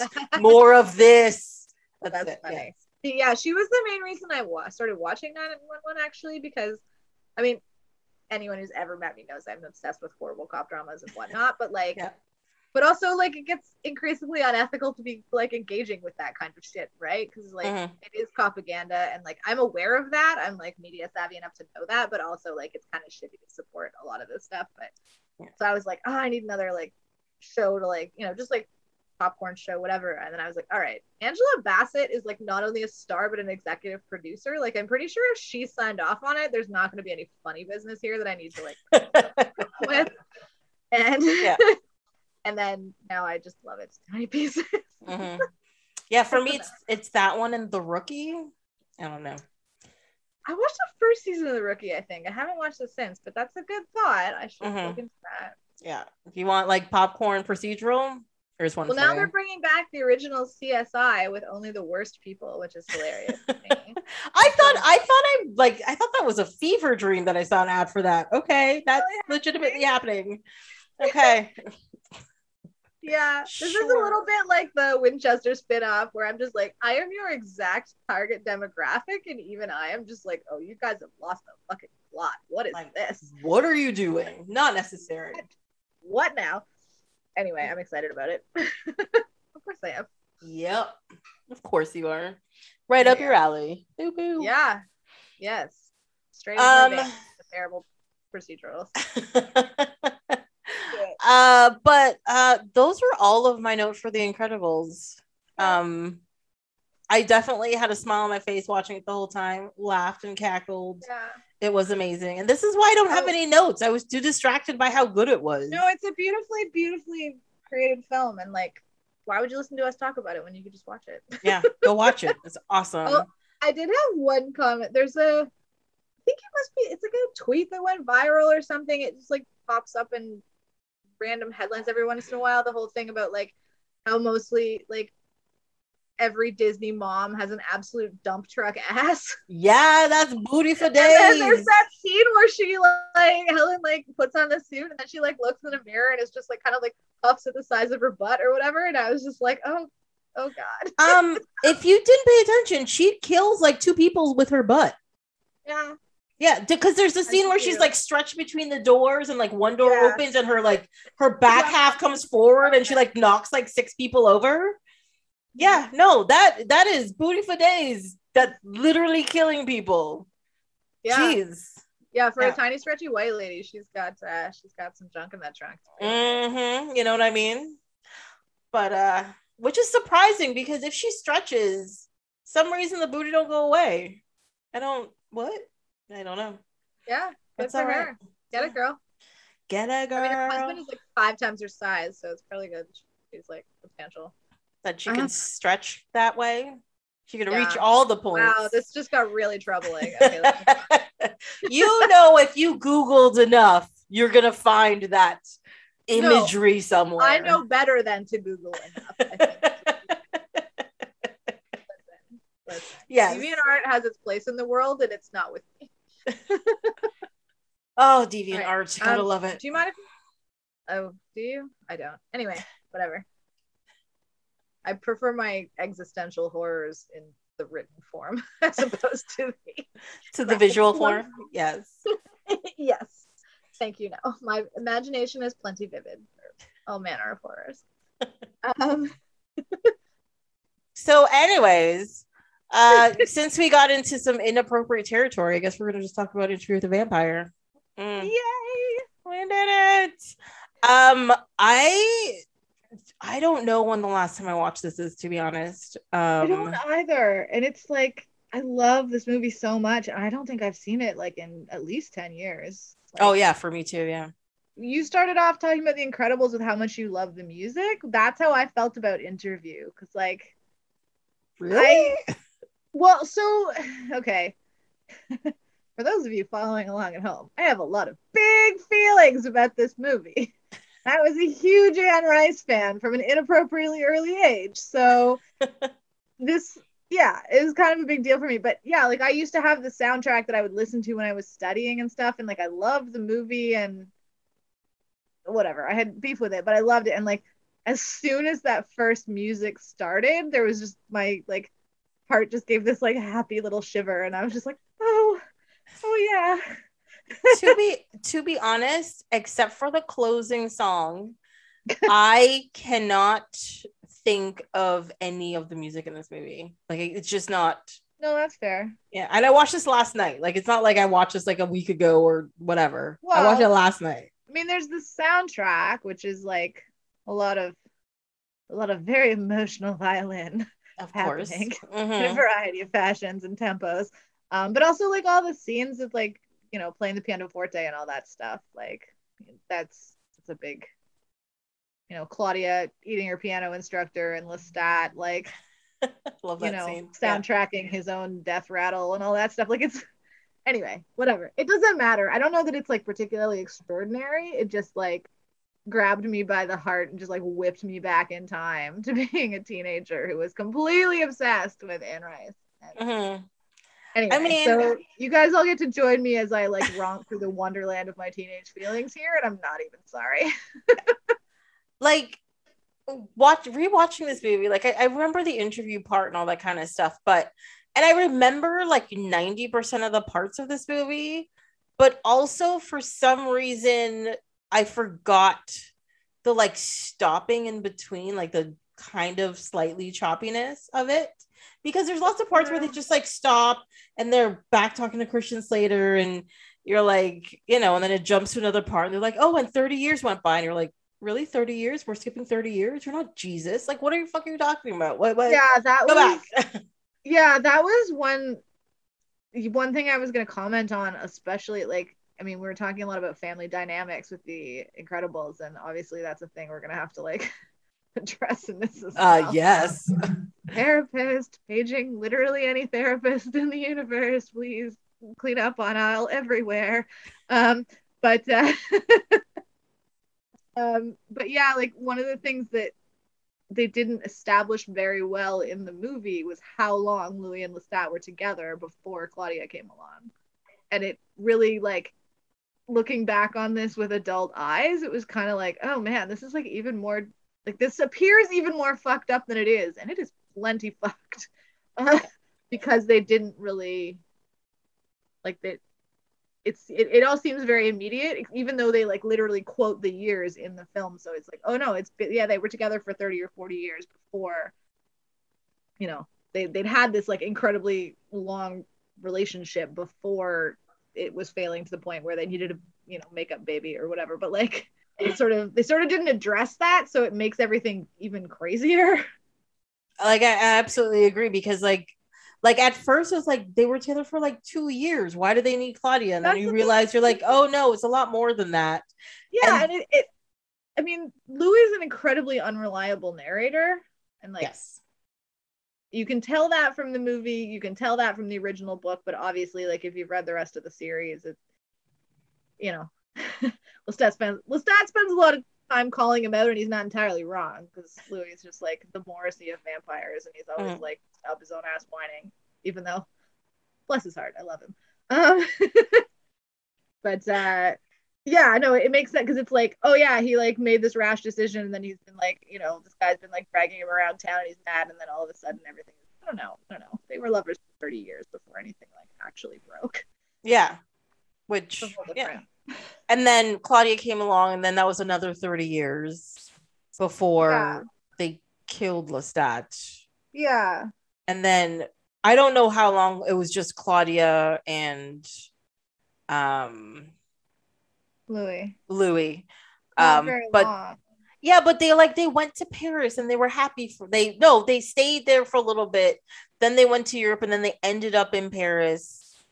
And because they were searching for a while, and then that's when they so I was just like, is that a year? Is that five years? Is that like it wasn't very long because Louis was turned in 1791, and he, I feel like Claudia dies around 1860. So. No, but that's still like would have been. Like, that's almost. They were. Like Louis and Lestat were together for like 30 plus years, and then. No, they were together for almost 40, and then Claudia is over 30 before she turns on Lestat. So. Mm-hmm there wasn't a lot of time in there when it was just the like it's like five years maybe okay yeah yes yeah that was the thing that was getting to me is like it there didn't seem to be a consistency on the like time they they like throw up little post-it notes of what year it is but then they don't like kind of fill in the gaps that make it seem like that makes sense mm-hmm. i guess mm-hmm. i don't know i just oh oh god, this movie. I have so many feelings. So yeah, so this movie came out when I was I just turned 13 and I couldn't I, I really loved Tom Cruise before this. Mm-hmm. I was like I watched Cocktail too many times. I whatever. I was like into it and I was super excited that he had this like crazy movie coming out and I really wanted to see it. Uh, but I was too young. Like I couldn't see in the theater. I was 13. I was not even 13 yet. So, you know, whatever. Um, and there was the whole thing with like Anne Rice being appalled that he'd been cast. And I was like, oh, that bitch, like, whatever, that's crazy. Like, he's the best. And then, so because I was like obsessed with this thing, but I couldn't see it, my friend, a friend of mine bought me the book of Interview with the Vampire for my 13th birthday. This is why I remember this so clearly, like the specifics, because it was like, yes, you're about to turn 30. Here, happy birthday. Yeah. And as we discussed in the Heathers episode, my parents, bless them, were very concerned with what I was watching, but not what I was reading. So down the rabbit hole, I merrily strolled. Um, but I remember, like, I read the book and I just like absolutely fell in love with it, and it was like that was like the dawning of my goth phase, which I'm still not recovered from. Yeah, being a goth is like being an alcoholic; you never all the way get better. You're always gonna be a goth, I think. But uh, but then I remember what when I when I watched the movie the first time, I was just like, oh, oh my god, why did they cast Tom Cruise in this? This is awful. So what you're telling me is Tom Cruise because I was gonna ask like how do the characters like shape up to the ones in the book? So I guess Tom Cruise did not do a good well, job. so here's the thing. He I, he actually did do a very good job. And especially given all the like weird rumors and all the craziness that surrounds like Tom Cruise the person, I feel like he really like put himself out there for like how incredibly like floppy and effeminate he was in this movie because Yeah, like, this movie is excessively homoerotic. like like I, excessive. yeah i remember like watching this movie and my mom coming in and just being like what in the gay hell are you watching like what is that like like the the scene Mm. when he um first bites Louis, and it's Oh, just like there's lots of moaning, and they're holding each other. okay the stupid flying in the sky, and I was like, I was like, what is? the flying is thing happening? so angry but yes well the i mean so the reality of it is that like like the subtext is just text basically in the book like they are lovers i mean they don't they're not like banging because they don't have any blood flow and so Mm. but like they are like in love basically. That's like how that works. If that falls in love with louis that's why he like you know whatever brings him over to the dark side. But um but yeah it yeah i don't know. Tom cruise like did his best with what he had and like this movie would have been like a scenery chewing horror no matter who was in it. Um, but- yeah, like but like all of them just step out and they're just like, I'm gonna choose scenery, chomp, chomp, like chomp, the whole thing. it's super intense I, I think kirsten dunst is like the most restrained person in the whole movie and she was 11 Yeah. So like, I mean, good job, everyone. You know, do you? But I remember like, yeah, I remember thinking at the time like, oh, I, I'm really glad they cast Brad Pitt. Like he's perfect. He like he rocks the like yeah the sexy vampire locks and that like manicure that I find really attractive for reasons that like I don't even want to get into. But like, Yeah. they, like he's perfect. He's beautiful. And when he's like just doing his like quiet thing, he's like, no, perfect. And then anytime he tries to emote, it's just like, oh dear God, please stop. That scene after he eats Thandie Newton, where he's like standing in the doorway and he's just like, Yes, I'm cursed, damned, like your master is the devil. Like, Do you have marbles in your mouth? Like, pull Yeah. it together. This is a big deal, sir. Yeah. Awful. Well, I have to admit, right before that scene when Thandie Newton is pleading with him about how the slaves want him to come to the like slave quarters and how they miss him and stuff, and I was like, no, um, no, uh, yeah, that that's definitely like iffy as shit, but like mm. yeah, it's trying to make a point that now doesn't make, but yeah. Well, like I think my problem is is that like right from the beginning they call him uh he was like I was young, I was only 24, you know, uh I was already a plantation owner and blah blah blah and I'm like aka slave owner. Like that's that's the first thing Oh, yeah, I thought. And and I was just like I don't feel sorry for this character automatically now. I'm Sure. like you're an asshole, you know. Yeah. Yeah. Yeah, there's no getting around the implications Yeah. of that. Well, the, the Um, thing is, is even like quote unquote good slave owners were still slave owners. Like, yeah, they were. like and, a like, good slave owner just didn't beat everybody all the time. They only beat Right. like one person a day, and they made sure they ate something. Like, sure. And it well, and like know. it's entirely possible that like, you know, like those scenes are weird. They're weirdly are. filmed because they're meant to be. But like, you know, they though like she is a slave and he is the man, but also like they probably grew up together in that house. So they would have a relationship that wasn't just like a serving relationship.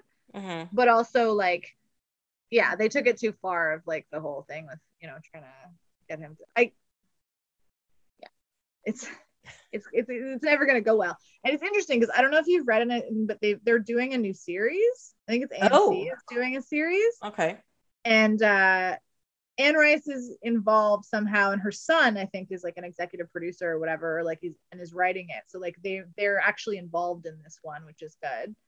Um, but they just cast Louis, and he's I don't know, I think he's mixed black and white. He's definitely not white, interesting. and I am fascinated to see what happens there because how does the story like it's going to completely change the story and he's still like he's still going to be a plantation owner and that is like you know that was a thing but are you googling right now oh yes oh yes Yeah. um they yeah, don't I, I believe he's mixed black and white, which would make absolute sense if he was going to be playing a Louisiana plantation owner. But like, how does the rest of that work? Like, Well, and this is and this is the problem. Like, I understand wanting to include people of color and all that kind of stuff in this, Sure. but if you're gonna start off with somebody being a plantation owner in the 1700s, uh, that's Well, white people bullshit. So it's not though. That's the thing, actually, and that's one thing that's like that I know because I was a crazy Anne Rice fan. Is like that's the thing that she wrote about it. Like she has a novel that she wrote all about like the free people of color who were like an entire class in Louisiana, right? Like, Mhm.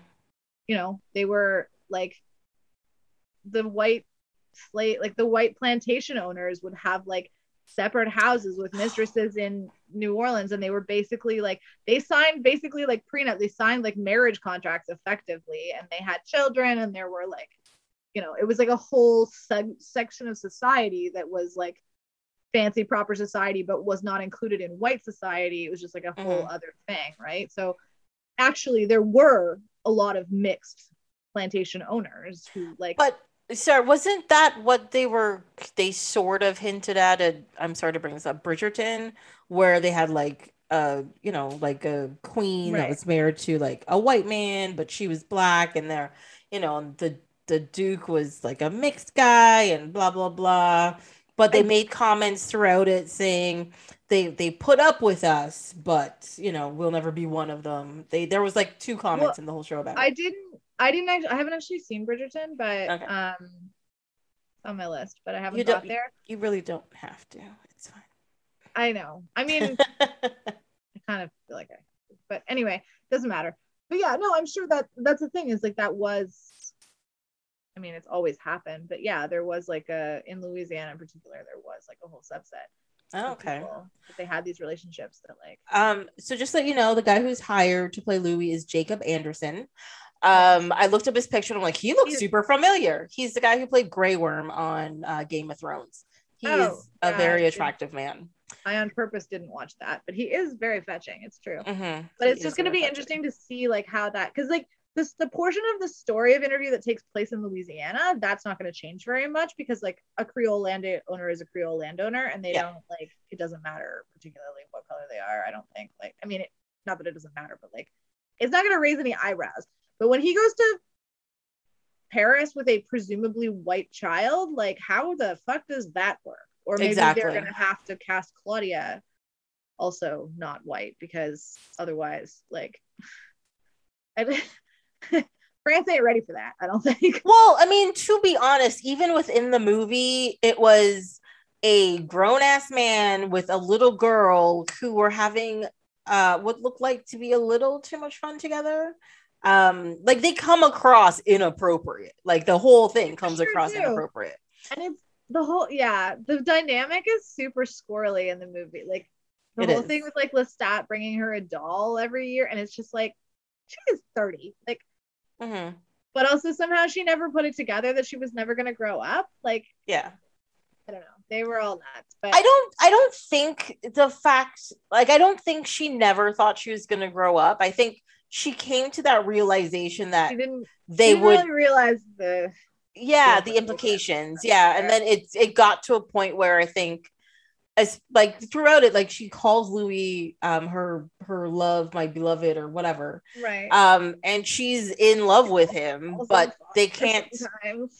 they can't be together because she isn't an adult um and yeah and it just it Well, gets no, very they can be together. though. questionable throughout the whole not not on screen because i mean theoretically as vampires yes in They- real life when you may- see a child with I an remember- adult no Well, no, they can't act like a couple, but they can be in public because everyone just assumes she's his daughter. But I remember at the time because Kirsten Dunst is like about my age, and you know everyone thought, oh, Brad Pitt's dreamy, and like she kept getting asked in interviews about like, oh, what was it like? To- Oh, she was grossed out by it. Yeah. and she was just like, he's old, like. He was like in his mid 30s and she was 11 and like ew Yeah. Actually, they're both Steve.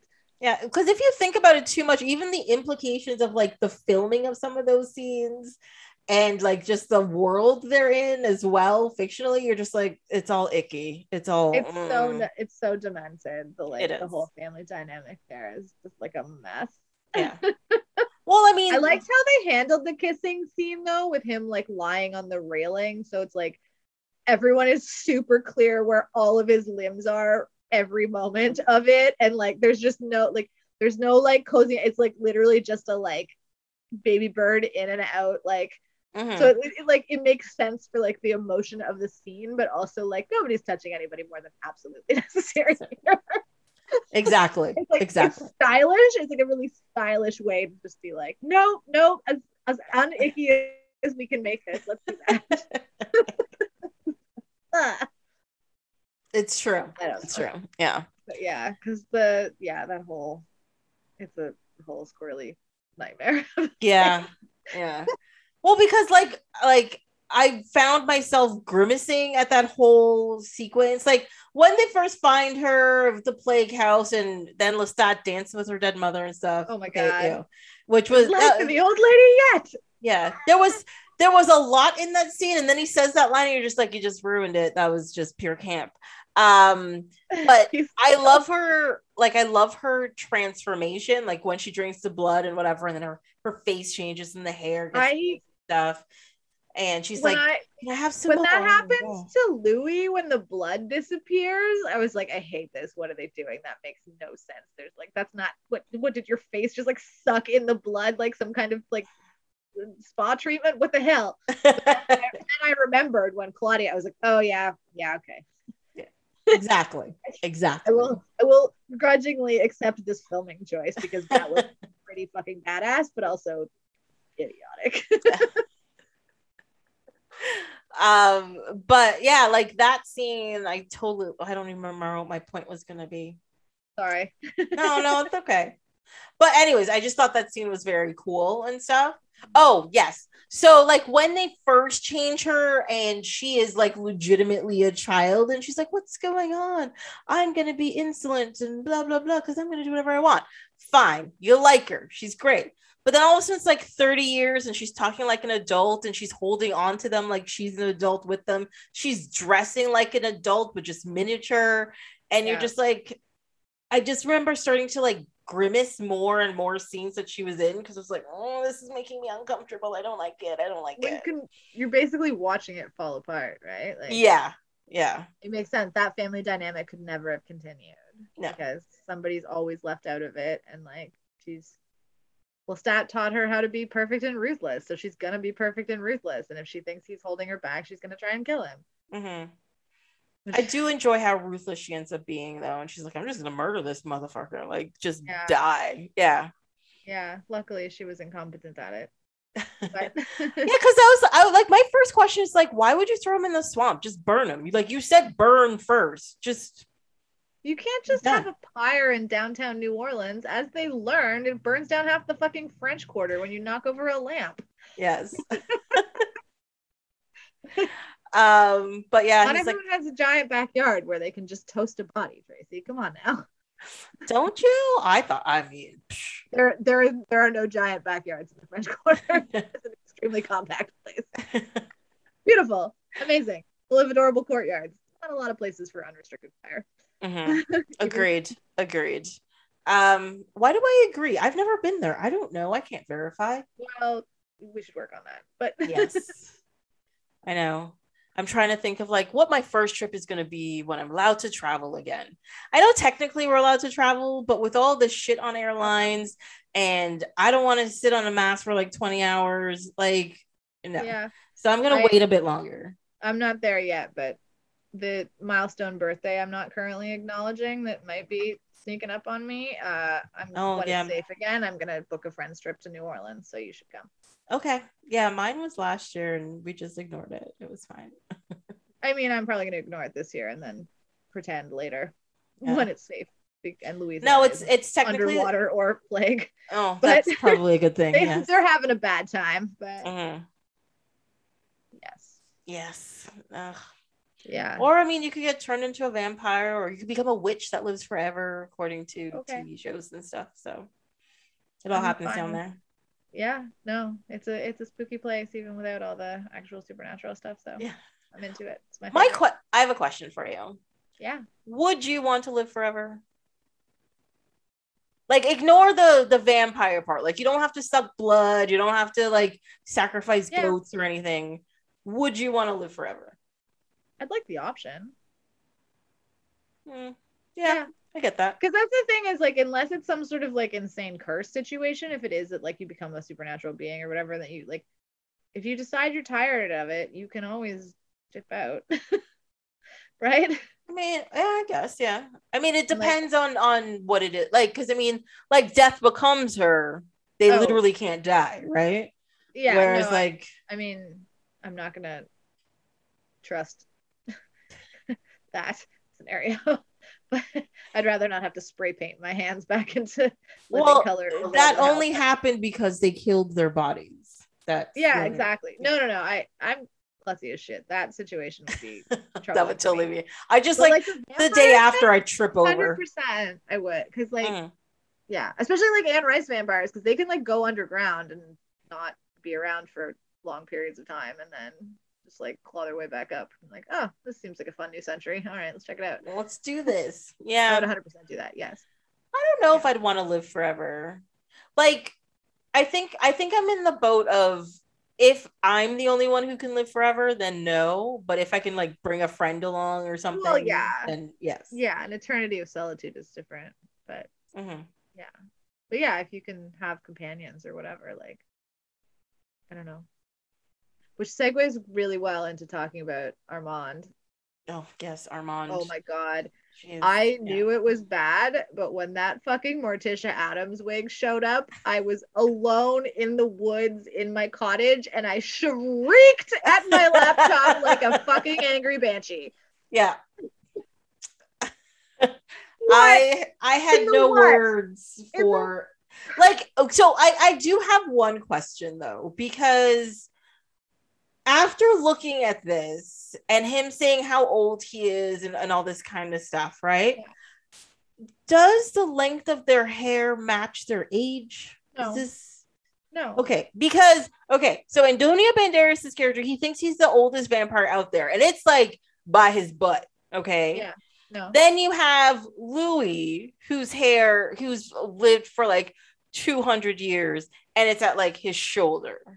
And then you have Lestat, who's been around for maybe 250, 300 years, and it's mid back. That's, I'm just asking.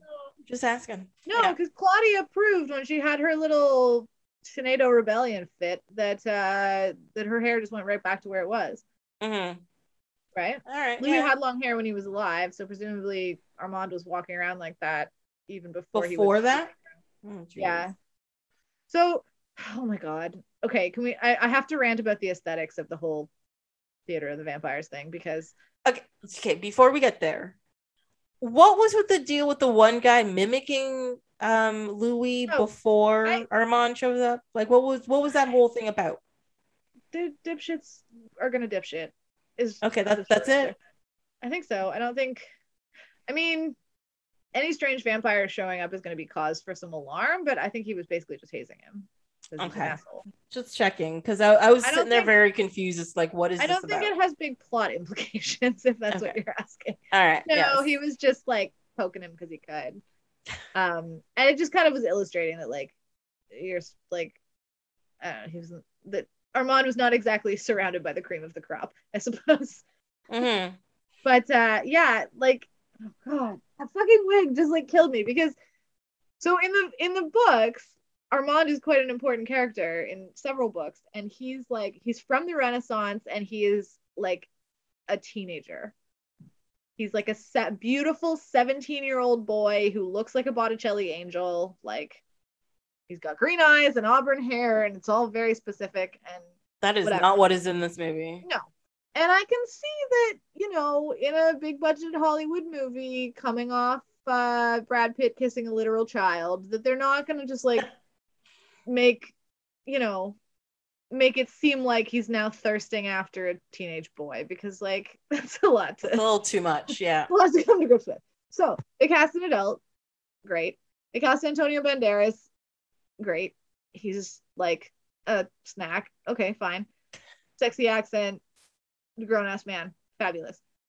But then, but then why did they make him look like that? He's a very attractive man, and they let him wear a Morticia Addams wig, and it was awful.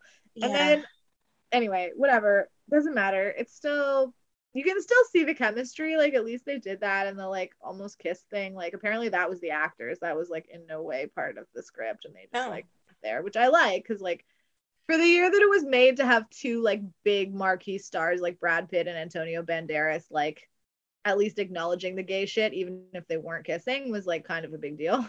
Yes, I agree. So- definitely, definitely. and like yeah. and yeah like props like the director didn't ask them to do it they were just like yeah this is like obviously a thing that should be happening in this scene so they like Mhm. went ahead and did it and that was cool um but yeah it's really hard for me to like get on board with that whole storyline of the theater stuff because it's just like the aesthetics are so bad like Yeah. that whole creepy eyes wide shut shit with the naked girl and they're all wearing like sad sequin capes from spirit halloween and like like this this movie's budget was immense and you gave all these men these like beautiful manicures but you couldn't find velvet that didn't look like it was like a literal trash bag like come on yeah, i was just yeah i was yeah. having, That whole like i was having some production. struggles with that scene oh, I, I almost- believe it. i almost texted you and then i was like no save it for the podcast I, I wasn't I wasn't at the level of rage I achieved when we watched Dracula, and I was just Oh. like spamming you with just like, what is this bullshit? Leave the scenery alone. What did it do to you? Um, yes, I absolutely agree with you. Uh, Um, I sat there watching that whole like we're putting on a play where we're vampires pretending to be human who are pretending to be vampires thing.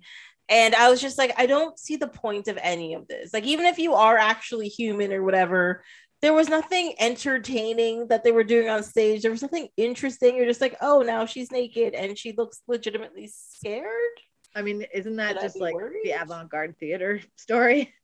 Maybe I don't know, but I was I watching. I, don't was just like, none of this doesn't is nothing. Well, this isn't doing anything. I mean, the whole the whole purpose is to make us understand why Armand is so willing to walk away from them, right? Because like they just don't have anything to say that anyone cares to hear. They're just like, you know, they're just doing this like weird, shitty pantomime of being vampires and like strutting around thinking they're sh- the shit when like there's nothing going on there, right? Yeah, Like, they're all yeah. Which he like- legitimately says, like, Yeah. loud, so yeah, but like they actually did show it before they told it, which is good. Mhm. they didn't they didn't do a lot to like build on the relationship between Louis and Armand. Like it's chemistry, but there's not like a lot of relationship there, which I feel like in the book there's a lot more reason for Claudia to be like going crazy with jealousy because he's like actually falling in love with this other vampire.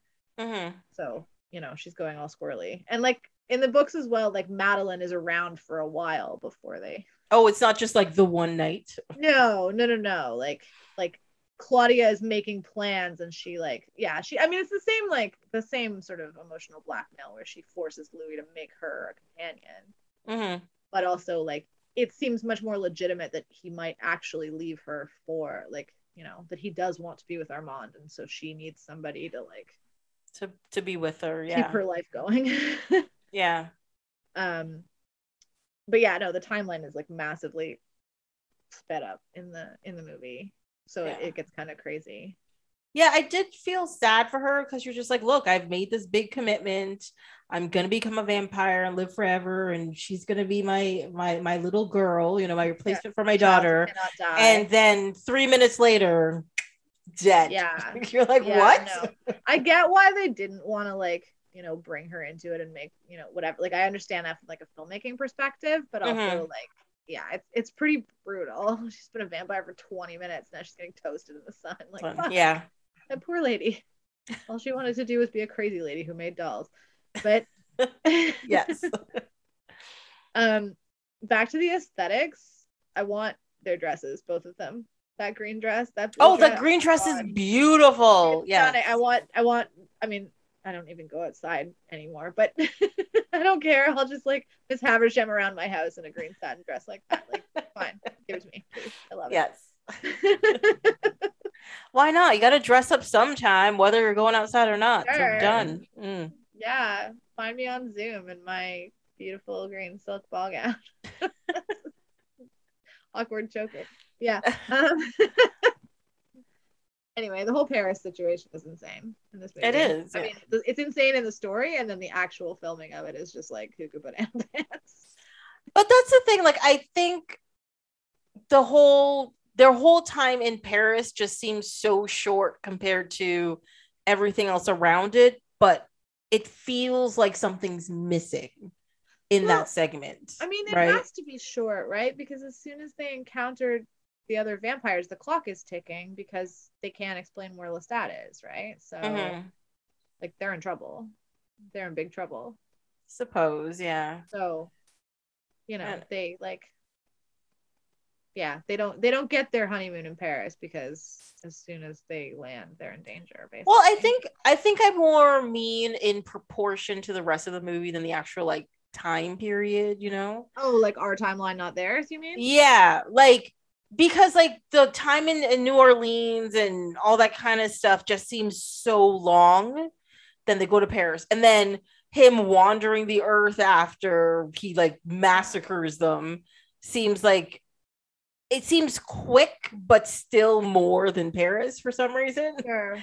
And then it's the end of the movie, and you're just like, wait, something's missing. Something is missing in here Yeah. somewhere. No, that makes sense. That does make sense. I Mhm. mean, yeah. But Yeah, also as you said before, the pacing of the movie is a little bit weird, and some of that is like the interview framework. The book's like that too, actually, where you're like super engaged, story, and then you're just like, wait, who's this Yahoo again? Uh, yeah. I mean, it works in I- Princess Bride, not an Interview with the Vampire. It's fine. I mean, you know, it does its job, but it's a little bit, it's a little bit weird. Mhm. I'd forgotten that that was supposed to be River Phoenix when I saw the. In Oh, yeah, he had died, like, the summer like, oh, before or Jesus. something. Like he he'd already been cast, and then yeah, they had to replace him. Oh, now that made it sadder. Oh. Sorry, sorry, I didn't mean to be, bring real death into the Festival of Death. Yeah. Um, although he would have been oddly young for the role, I feel. But anyway, no, but for like an aspiring like interviewer who works at a radio station and has a cassette guess so. recorder, it'll be fine. stronger intern vibes. But yes, Yeah, yeah, you know. yeah, Um, I don't know. Yeah. I have a I have a note here. Um, when they when they turn Claudia, so this just turned into my two dads. Fine. oh, yeah, yes. yeah, yeah, yeah. Uh. I anybody who doesn't think that all of Anne Rice's work is gay as fuck is just not paying attention. like, Yeah, they're not. Well, I mean, in general, like I was watching it and I came like even like you know Bram Stoker and all that kind of stuff. Um, well, technically in like the book Dracula, he only bites women. yeah. Um, but anyways, but like being a vamp. Sorry, How narrow-minded of him. right? um, but uh, like the thing is, being a vampire and how you get blood out of people, who whoever you bite, is very sexual, no matter who who it is. So Yeah. like it can't help like a man biting a man can't help but be a little you know erotic.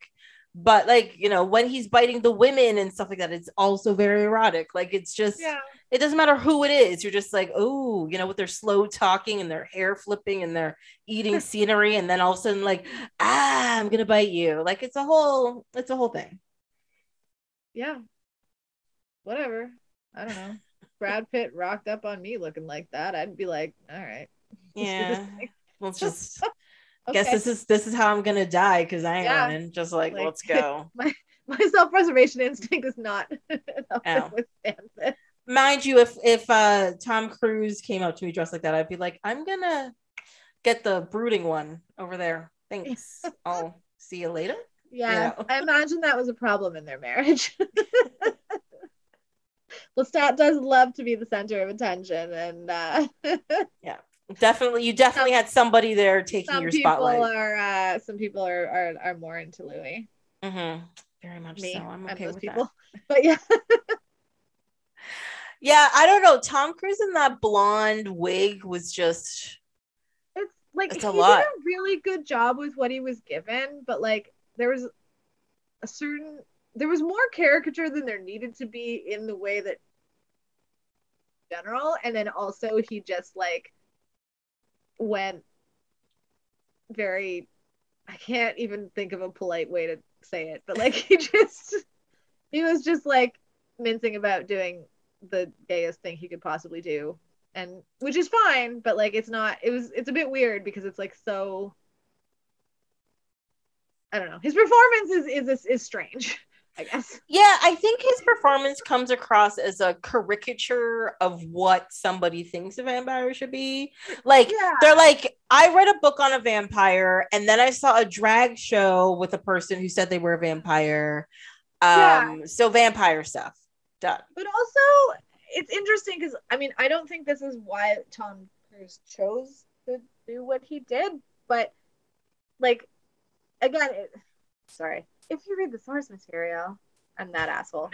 Um, but like interview with a vampire is obviously told from louis's perspective and he's like not super stoked on lestat and his general everything when he's telling the story. So he is a very unreliable narrator and he like he found him disappointing. So He did, yeah.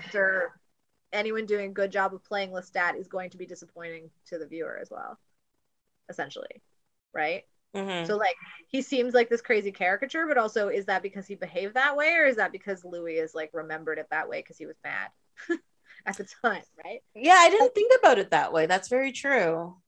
Like, that's how it comes across, and it's like discussed in the books because obviously like in the second book where Lestat is like writing his autobiography, he's like, and I read that fucking trash that my ex said about me, and let me tell you what, like there's this, there's it's like a little bit less shady than that, but not really. He has stuff to say about how Louis remembered things, and you know, so like that's so some of it is just the script, some of it is Tom Cruise just like deciding he wants to like put on lace cuffs and flounce all over a movie for a while, which like I super support and I wish he'd do it again, but like.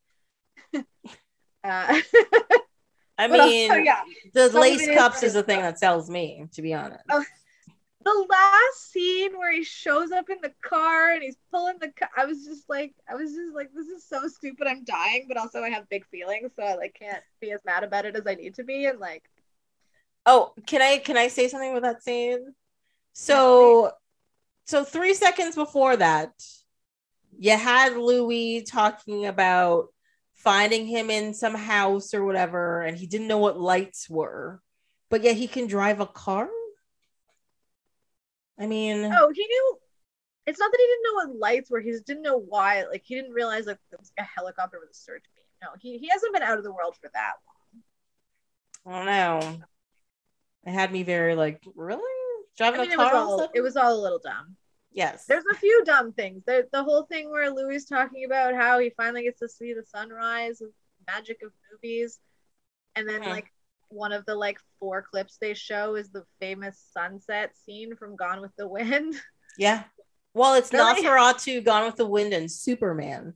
Right, but, like- but he's literally he's just like, oh, and I got to see the sunrise. Like, sir, that's not a sun.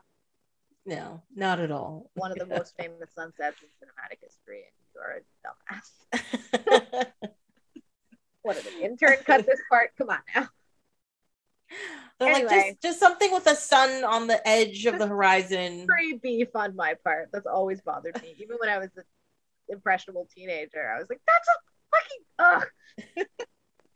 The sun is going down. Very different, guys. Yeah, no. Yes. I mean, you can appreciate a sunset too, but you seem to have a sunrise thing. So like maybe Mhm. figure out which way it's going. Oh, yeah. I don't know. It's like it's such a weird movie because it's like it's a it's so beautifully made. And like you can tell that most of the people who were involved really cared about what they were doing, but then it just goes from like totally sublime to like what is this horse shit and back again. like Yeah. know? I mean, it's it's one of those movies. I I will I will sort of agree with you that it's beautifully made. Um, but there are definitely scenes in there where I was just like, gorgeous, gorgeous. What?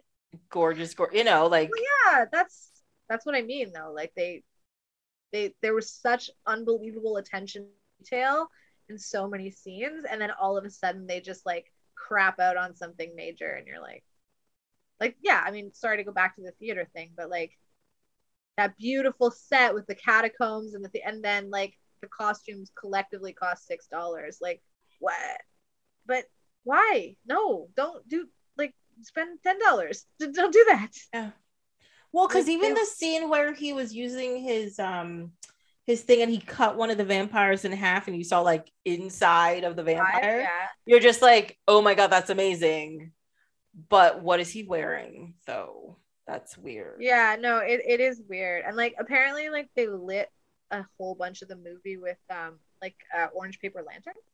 So like that's one of the reasons it has such like this beautiful dreamy quality is because there's never any direct light on anything, right? It's Oh, like, okay. this like gorgeous mute like but like practically muted lighting and then but then yeah and so it's like oh you took so much care that you like lit it in this crazy way so that everybody would look beautiful and then the next scene you're just like what's that guy doing here and like the thing like oh like or like the scene with the poodles is like as Oh. dumb as it could possibly be Yeah.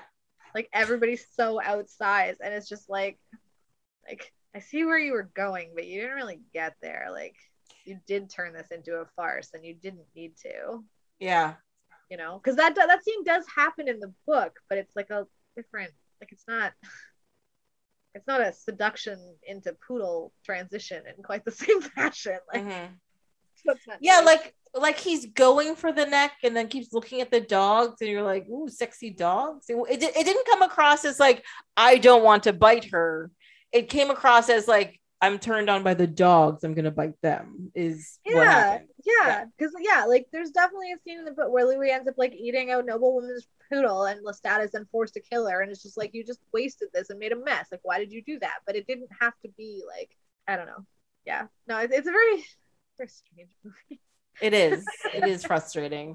Like there were definitely like parts where I was like super interested in what was going on, but then all of a sudden I just got like disconnected from it, and I was like, I'm like, and I'd find myself like pick up my phone, and I'm just like, uh, no, no, no, put your phone back down. You're watching the movie, and then all of a sudden I'd be like, oh yeah, the, oh I remember this. Oh, this is so cool, and then staring, staring, staring, and then all of a sudden I'm like haphazardly pick up my phone again. I'm like, no, no, no, put it, put down your phone. Yeah, So, yeah, yeah. It held my attention very well, but I think mostly that's because of my like history. just undying love for it. yeah it's i mean yeah like even at the time even when it like it got me into my favorite author of a decade but also like even when i watched it as a 13 year old there were moments where i was just like, what the shit is this yeah when when a when a child notices your mistake you know you've done well something yeah wrong. and i had like i mean i had some like reflexive rage where i was just like why am i angry and then something would happen i'd be like oh oh there it is yeah Yeah. yeah the scene where on the pier where lestat bites louis and then they like float up like they like are up in the air mm-hmm.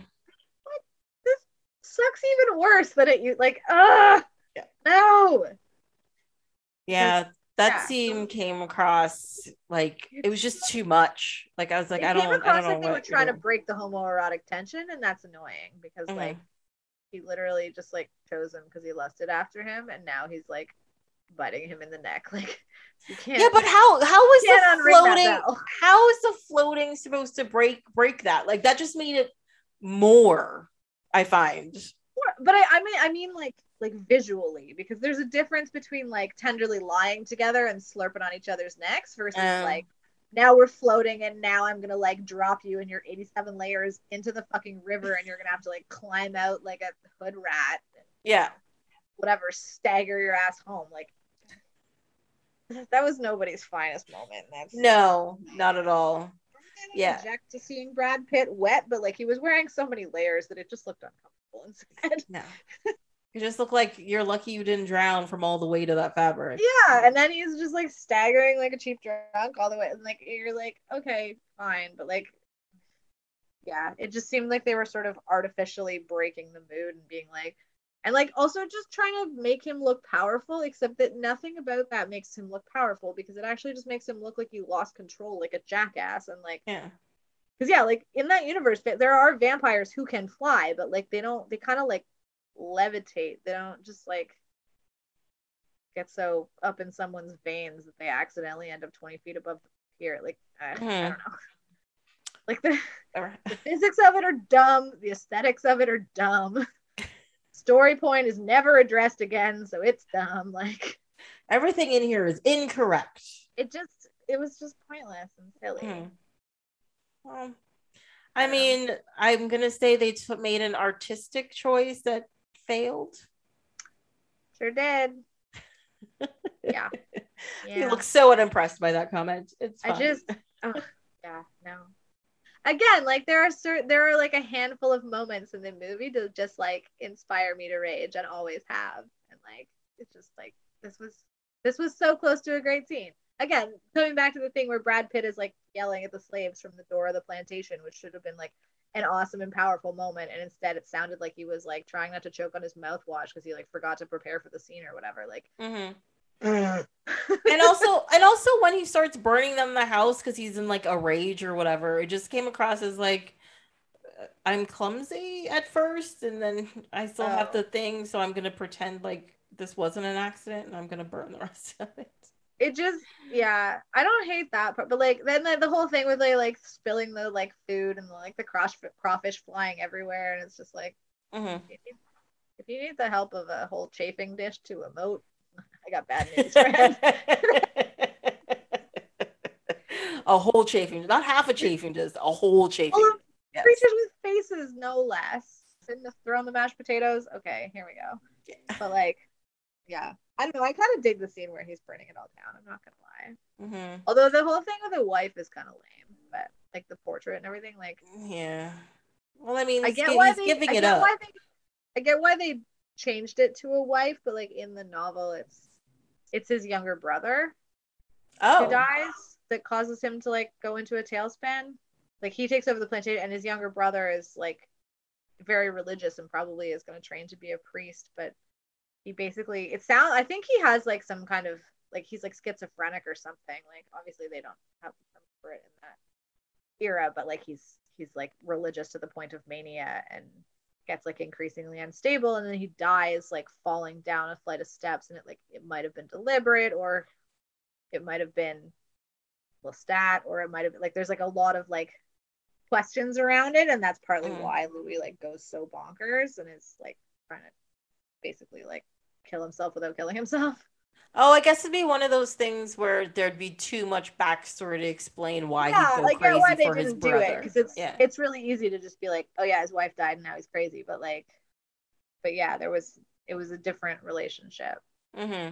in the book, and and so and like that was like the last member of his family that he was like he was supposed to protect, and then he died like on their plantation in a weird circumstance, and so that's why. And then, but also it might have been suicide, so Louis like can't feels like he can't go that route, so because then it like kind of confirms that's what whatever the whole thing it's like a very emotional whatever but like like he's more vulnerable it makes more sense how vulnerable he is to list Lestat I guess because he's so fucked up yeah. All right, that makes sense. Yeah. Yeah. That really Anyway. does change the dynamic quite a bit if you think about it in the story. Yeah But I, I also think they may have like at the time trying to get away from the the homoerotic nature. You're like, oh, he's already a single man who wasn't married. yeah Lived with yeah his don't worry brother. he had a wife yeah. well yeah I mean I assume like I haven't read the book in a long time and I, I should really do it again but like I don't I don't recall there being implications that Louis is like gay but it would certainly make sense Mhm. if that was something he was struggling with already. Already, Like, All under exactly. the spell of a fancy, handsome vampire. Yes. Who looked at look into Also, they eyes. actually like spoke to each other. It wasn't just like the weird Tinder hookup of the movie. Like they Mhm. like kind of know what he was getting into, and he did kind of know Lestat before he was like, yeah. So like, so it okay. wasn't like a random attack one night and then all of a sudden the next day he's like, I'm gonna give you a choice, and that was it. yeah, it's a little, it's a little less wham bam, thank you, ma'am, than it is in the movie for sure. Okay. Yeah, that makes a lot more sense. Even even by Lestat standards, that's a rough way to start a relationship. I mean, everybody else he just murders randomly, so it's fine. It's a little murdery. It's true. Yeah. I did I did like the fact that he saved him and he's like, Where are we? Like, we're in a crypt. Like, what did he call them? Uh like like no, not like commoners. He says a very funny line when they wake up in the crypt after the burning Oh, of the oh house. yeah. Uh, peasants? They called them Maybe peasants? peasants. Yes. I think so. Yes. Yes, we're in a, crypt like peasants. Oh, yeah, I did laugh at that line. I was like, Yeah. that was funny. That whole scene is great because he's just like, "What did you do?" Like, Like, look what you've done. dumb? We had a we had a nice house and we had money and we had stuff. and now look at us. Like, yeah, yeah. I did I did agree with that line. Yes. Well, for sure. Yeah, Louis never had to think about practicalities because he's always had this like giant ass plantation house at his disposal, and now it's like, well, you just burned all your money to the ground. So good luck with that, I guess. Yeah, have a good time with that. Yeah, you can live in a crypt and eat rats, I suppose, but also, how about a Why- fancy apartment in the French Quarter? Yeah. Where did they get all their money? They didn't seem to work anymore. His house was burnt down. I guess they did have banks still, so they would have had. Lestat would have had some money. of his own mo- money. hmm I mean, it wasn't totally a sugar baby scenario. Like, I guess. yeah, yeah, he would have had some, but also, I mean, if you're willing to kill whoever, you just pick their pockets or you take their stuff. Like, That's true. I didn't think about laws that were part. sort of a suggestion at that point, so it was a lot easier to part a fool from their money, yes, were. very easily. Yeah, they Mhm. probably just ate whoever the landlord was of the, the apartment. and Like, and this is our house now. Thank you. Yeah. Yeah. I drew up a document. Come at me, bro. Like, can you prove this isn't real? Because if you can, I'll just murder you now. inspectors, And if they did, then Lestat probably just ate them, so it's fine. Yeah. Or Claudia. Yeah. hmm Oh, that's true. Well, never in the house. Never. that scene is so great. Yeah. the, the piano teacher and everything. Just like, what have we told you? Never in the house. It's like, you know, kids running in the house. You're like, what have we said? But this time it's death. It's That's fine. don't leave bodies in the house. Yeah, I live by that rule every day.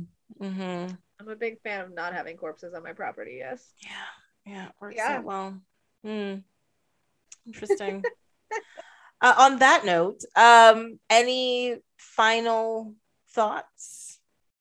I can't wait for the new series because there's a lot of stuff this didn't deal with that I hope that they will. I am now that I know that it, this is a thing that's happening. I am quite curious. I must admit. It's like this is one of those like weird cursed properties.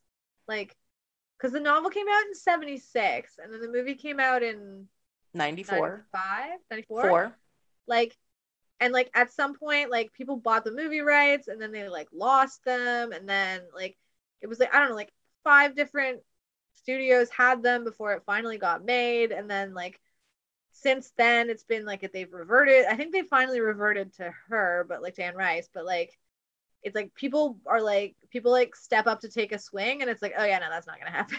Yeah. like it just keeps not getting exploited. And it's weird because like i mean she's you know a dozen novels in this series plus like the mayfair witches which i think is also being adapted but like she's like an unbelievable best-selling author. And like vampires were huge. And yet somehow like the godmother of vampire stories like couldn't get her shit made into movies for love or money like for like weird studio reasons. Well, I think one of the reasons why it fell apart too was because um, what is it? Queen of the Damned came out a couple of years after that one, and then oh, oh, oh, oh, please don't speak Yeah. to me about that. Holy Eh, shit. well, and I think that's the thing that kind of shut it down. Well, that was definitely a blip, but that's what I mean. Like, even before this movie got made, the rights were owned by multiple people. Like, Oh it- no. But Sorry. yeah, also Queen of the Damned was like fuck awful. Yeah. Well, it was actually in 2002. So that was a good 12 year, um, eight years later. Yeah. Uh, so I maybe that, wasn't movie. the the problem. I remember sitting in the theater watching that movie and like basically hiding behind my popcorn bag, just like, what in the MTV hell is this? yeah. And at some point, one of the friends I was with who was sitting next to me turned to me. He'd also read the books, but he wasn't like a super fan like me. And I remember he turned to me and he was just like, I'm sorry, this is happening to you. Thank you. This is awful. Uh yeah i mean i know for a fact i saw this in the theater and i bitched and moaned about it but for the life of me except for Aaliyah being in it i don't remember anything about this movie But also, she was completely wasted in it because she like she was like stunning and she looked the part, but her they did a thing to her voice. She sounded like some fucking balaclava clad idiot in a phone booth. Like it was a Mhm. nightmare. i remember her not even being in it as much as you thought she was going to be in it I mean, that's actually true to the book. And also, Oh, they stuffed a bunch of like. So, Queen of the Damned is the third book in the series, and the second one is the Vampire Lestat. And they crammed a bunch of the storyline from the Vampire Lestat into like the setup of Queen of the Damned, and then didn't talk about any of the cool stuff, and then just kind of like skipped ahead. But like, even in even in, if you did Queen of the Damned perfectly, like she's not. It wouldn't be the like. You got i'm sorry listeners you're missing the pain on her face she tries to articulate her feelings. Oh, it's not even yeah i mean whatever. I've been a babbling fool tonight anyway but like yeah she, there's there's a lot of the storyline where she is a symbol before she becomes a person again i guess is that is the short answer. Mhm. so that actually does sort of make sense. But yeah i don't know the that whole movie was like it was like a music video that like got power happy and started to eat the neighbors it was weird Um, and I think this is even before Underworld came out and stuff, and that was like the same kind of like dark, stylized, practically a music video thing. i could not on. get into those movies at all I watched all of which is weird because again i should be like their ti- primary like target demographic and i remember like being like I, I think i watched the first one and at the end i was just like i don't that was kind of boring. No, my problem with the first one is that you know they made such a big deal about this half vampire, half werewolf dude, and then when he transforms, you're just like, this this is the lamest thing you could think of. It's just like he was just like painted black from head to toe and growled. You're just like, what is happening? This is yeah not a like thing. yeah he's like if like the crazy scary thing from hannibal was boring yeah yes. also the costume design was shitty because i remember at some point just being like kate beckinsale is like smoking hot and hot chicks in pvc are smoking hot and somehow they've made kate beckinsale in pvc not hot how'd they do that? What? You're crazy. mostly but then like there were certain period where it was just like i don't understand how she looks boring. That shouldn't be possible. Uh maybe all day every day. Come on. But no somehow No. not in that movie. I don't know. It was confounding. That's why i'm like still mad about it even though i don't remember like most of the plot. I mean, to be honest, the the prequel movie they did for it was the best movie in the series. The, is it Blood? No, no, Awaken. No, Rise of the Lycans. Sorry, yeah I had, I had to go through each one of them. Um, yeah, like that one was like the prequel that set up like the first movie. It was great. And I'm sorry, Michael Sheen. You forget Michael Sheen does like cheesy movies like this. Like he was in freaking Twilight for Christ's sake. But like in this, he's like the leader of the werewolves and stuff, and how he growls and shit. You're just like, this is amazing. Love is it. that how he ended up married to kate beckinsale Possibly. I, I don't guess know. so. I have no idea. they were definitely married to each other for a long period of time so Oh, I there is something I in a major never knew. together, that would make sense yeah Yeah. All right. I don't know. But yeah. Huh. Now now I'm reading bios. That- now you're down a rabbit hole sorry Why have you done this? Yes, the things you You're find out randomly sometimes. yeah yeah i don't know Mhm. whatever. I love this stupid vampire movie. it is stupid. There are vampires. I yeah. do like it. I mean, it's not like Twilight stupid, at least. I can't. So, I can't. I can't engage with that franchise. I can't do it. Either. I almost bought the book and then I like I had it in my hand and I was like walking to the cash and then I read the back and I was like, oh, I gotta go. yeah. I did almost watch one of the movies on TV. Um, I saw five minutes of it. It was like a scene in like a cafeteria or something. I don't fucking know. But anyways, I couldn't. I I was like, I can't do this and I walked away from it. I was like, like I I want to watch it just so that I have the knowledge and I can properly rip it no, apart. No, no. You don't. But at the same time, it. you want to have seen it. That's different. That okay? Yes. Okay. Yes. Let's put it that way. I want to have seen it. Yes. Yeah. Um, but I, I just can't bring myself to do it. And even mm. if it wasn't like a creepy Mormon abstinence parable, parable, like it's full of people who don't want to be there, and the colors are all out of whack, and like I just the physics don't make sense. Tiny little people come become these giant wolves, and it's like matter cannot be created or destroyed. What is happening? So yeah, it's magical. Although at least they use real wolves and not like that weird Harry Potter spindly garbage that I still can't watch that third movie know it's one of my favorite books because the werewolves look so bad that it just like makes me a hollering crazy person. You're making yikes faces. You haven't, yeah, I haven't watched it. No, Mm-mm. that's fine. I don't give a shit about the movies. I like the books, but also now I don't engage much because ugh, fuck that girl.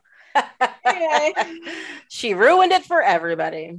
Also, um, shut up, and here we all are. Yeah, the worst part is is that she said something stupid, then she doubled down instead of just being quiet. You're just like, now what? Double now down. She made a fucking industry out of doubling down. She's yeah.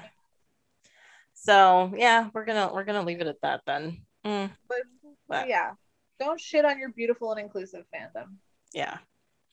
So moral of this episode is we don't have to talk about the Incredibles. You should just watch the Incredibles because it's yeah. so good and Interview with the Vampire is a clusterfuck of 90s-ness that you need to just you need to experience for yourself. Right. And also talk to me about. Yes. if anyone wants to talk about Interview with the Vampire, holla at your girl. Love it. Uh, well, thank you so much for being here and having a little chat with me. I'm sorry about how much you're going to have to edit this episode, but it's been fun. Yay! Um, yeah, a little bit of editing is gonna happen, but no, it'll be fine. It'll be fine. The listeners are going to love it. I'm excited to see what the Incredibles section turns into. it's it's five seconds of like talking about the Incredibles, a bunch of random stuff in the middle. Go watch the Incredibles. That's it. That's all of it. um, well, that's it for this episode of Off My Shelf. Uh, until next time, you can follow along on Instagram and Twitter at Oh My Shelf, or you can send an email to Oh My Shelf at gmail.com. On the next episode, we'll be talking about the movies Invaders from Mars and Jackie Brown.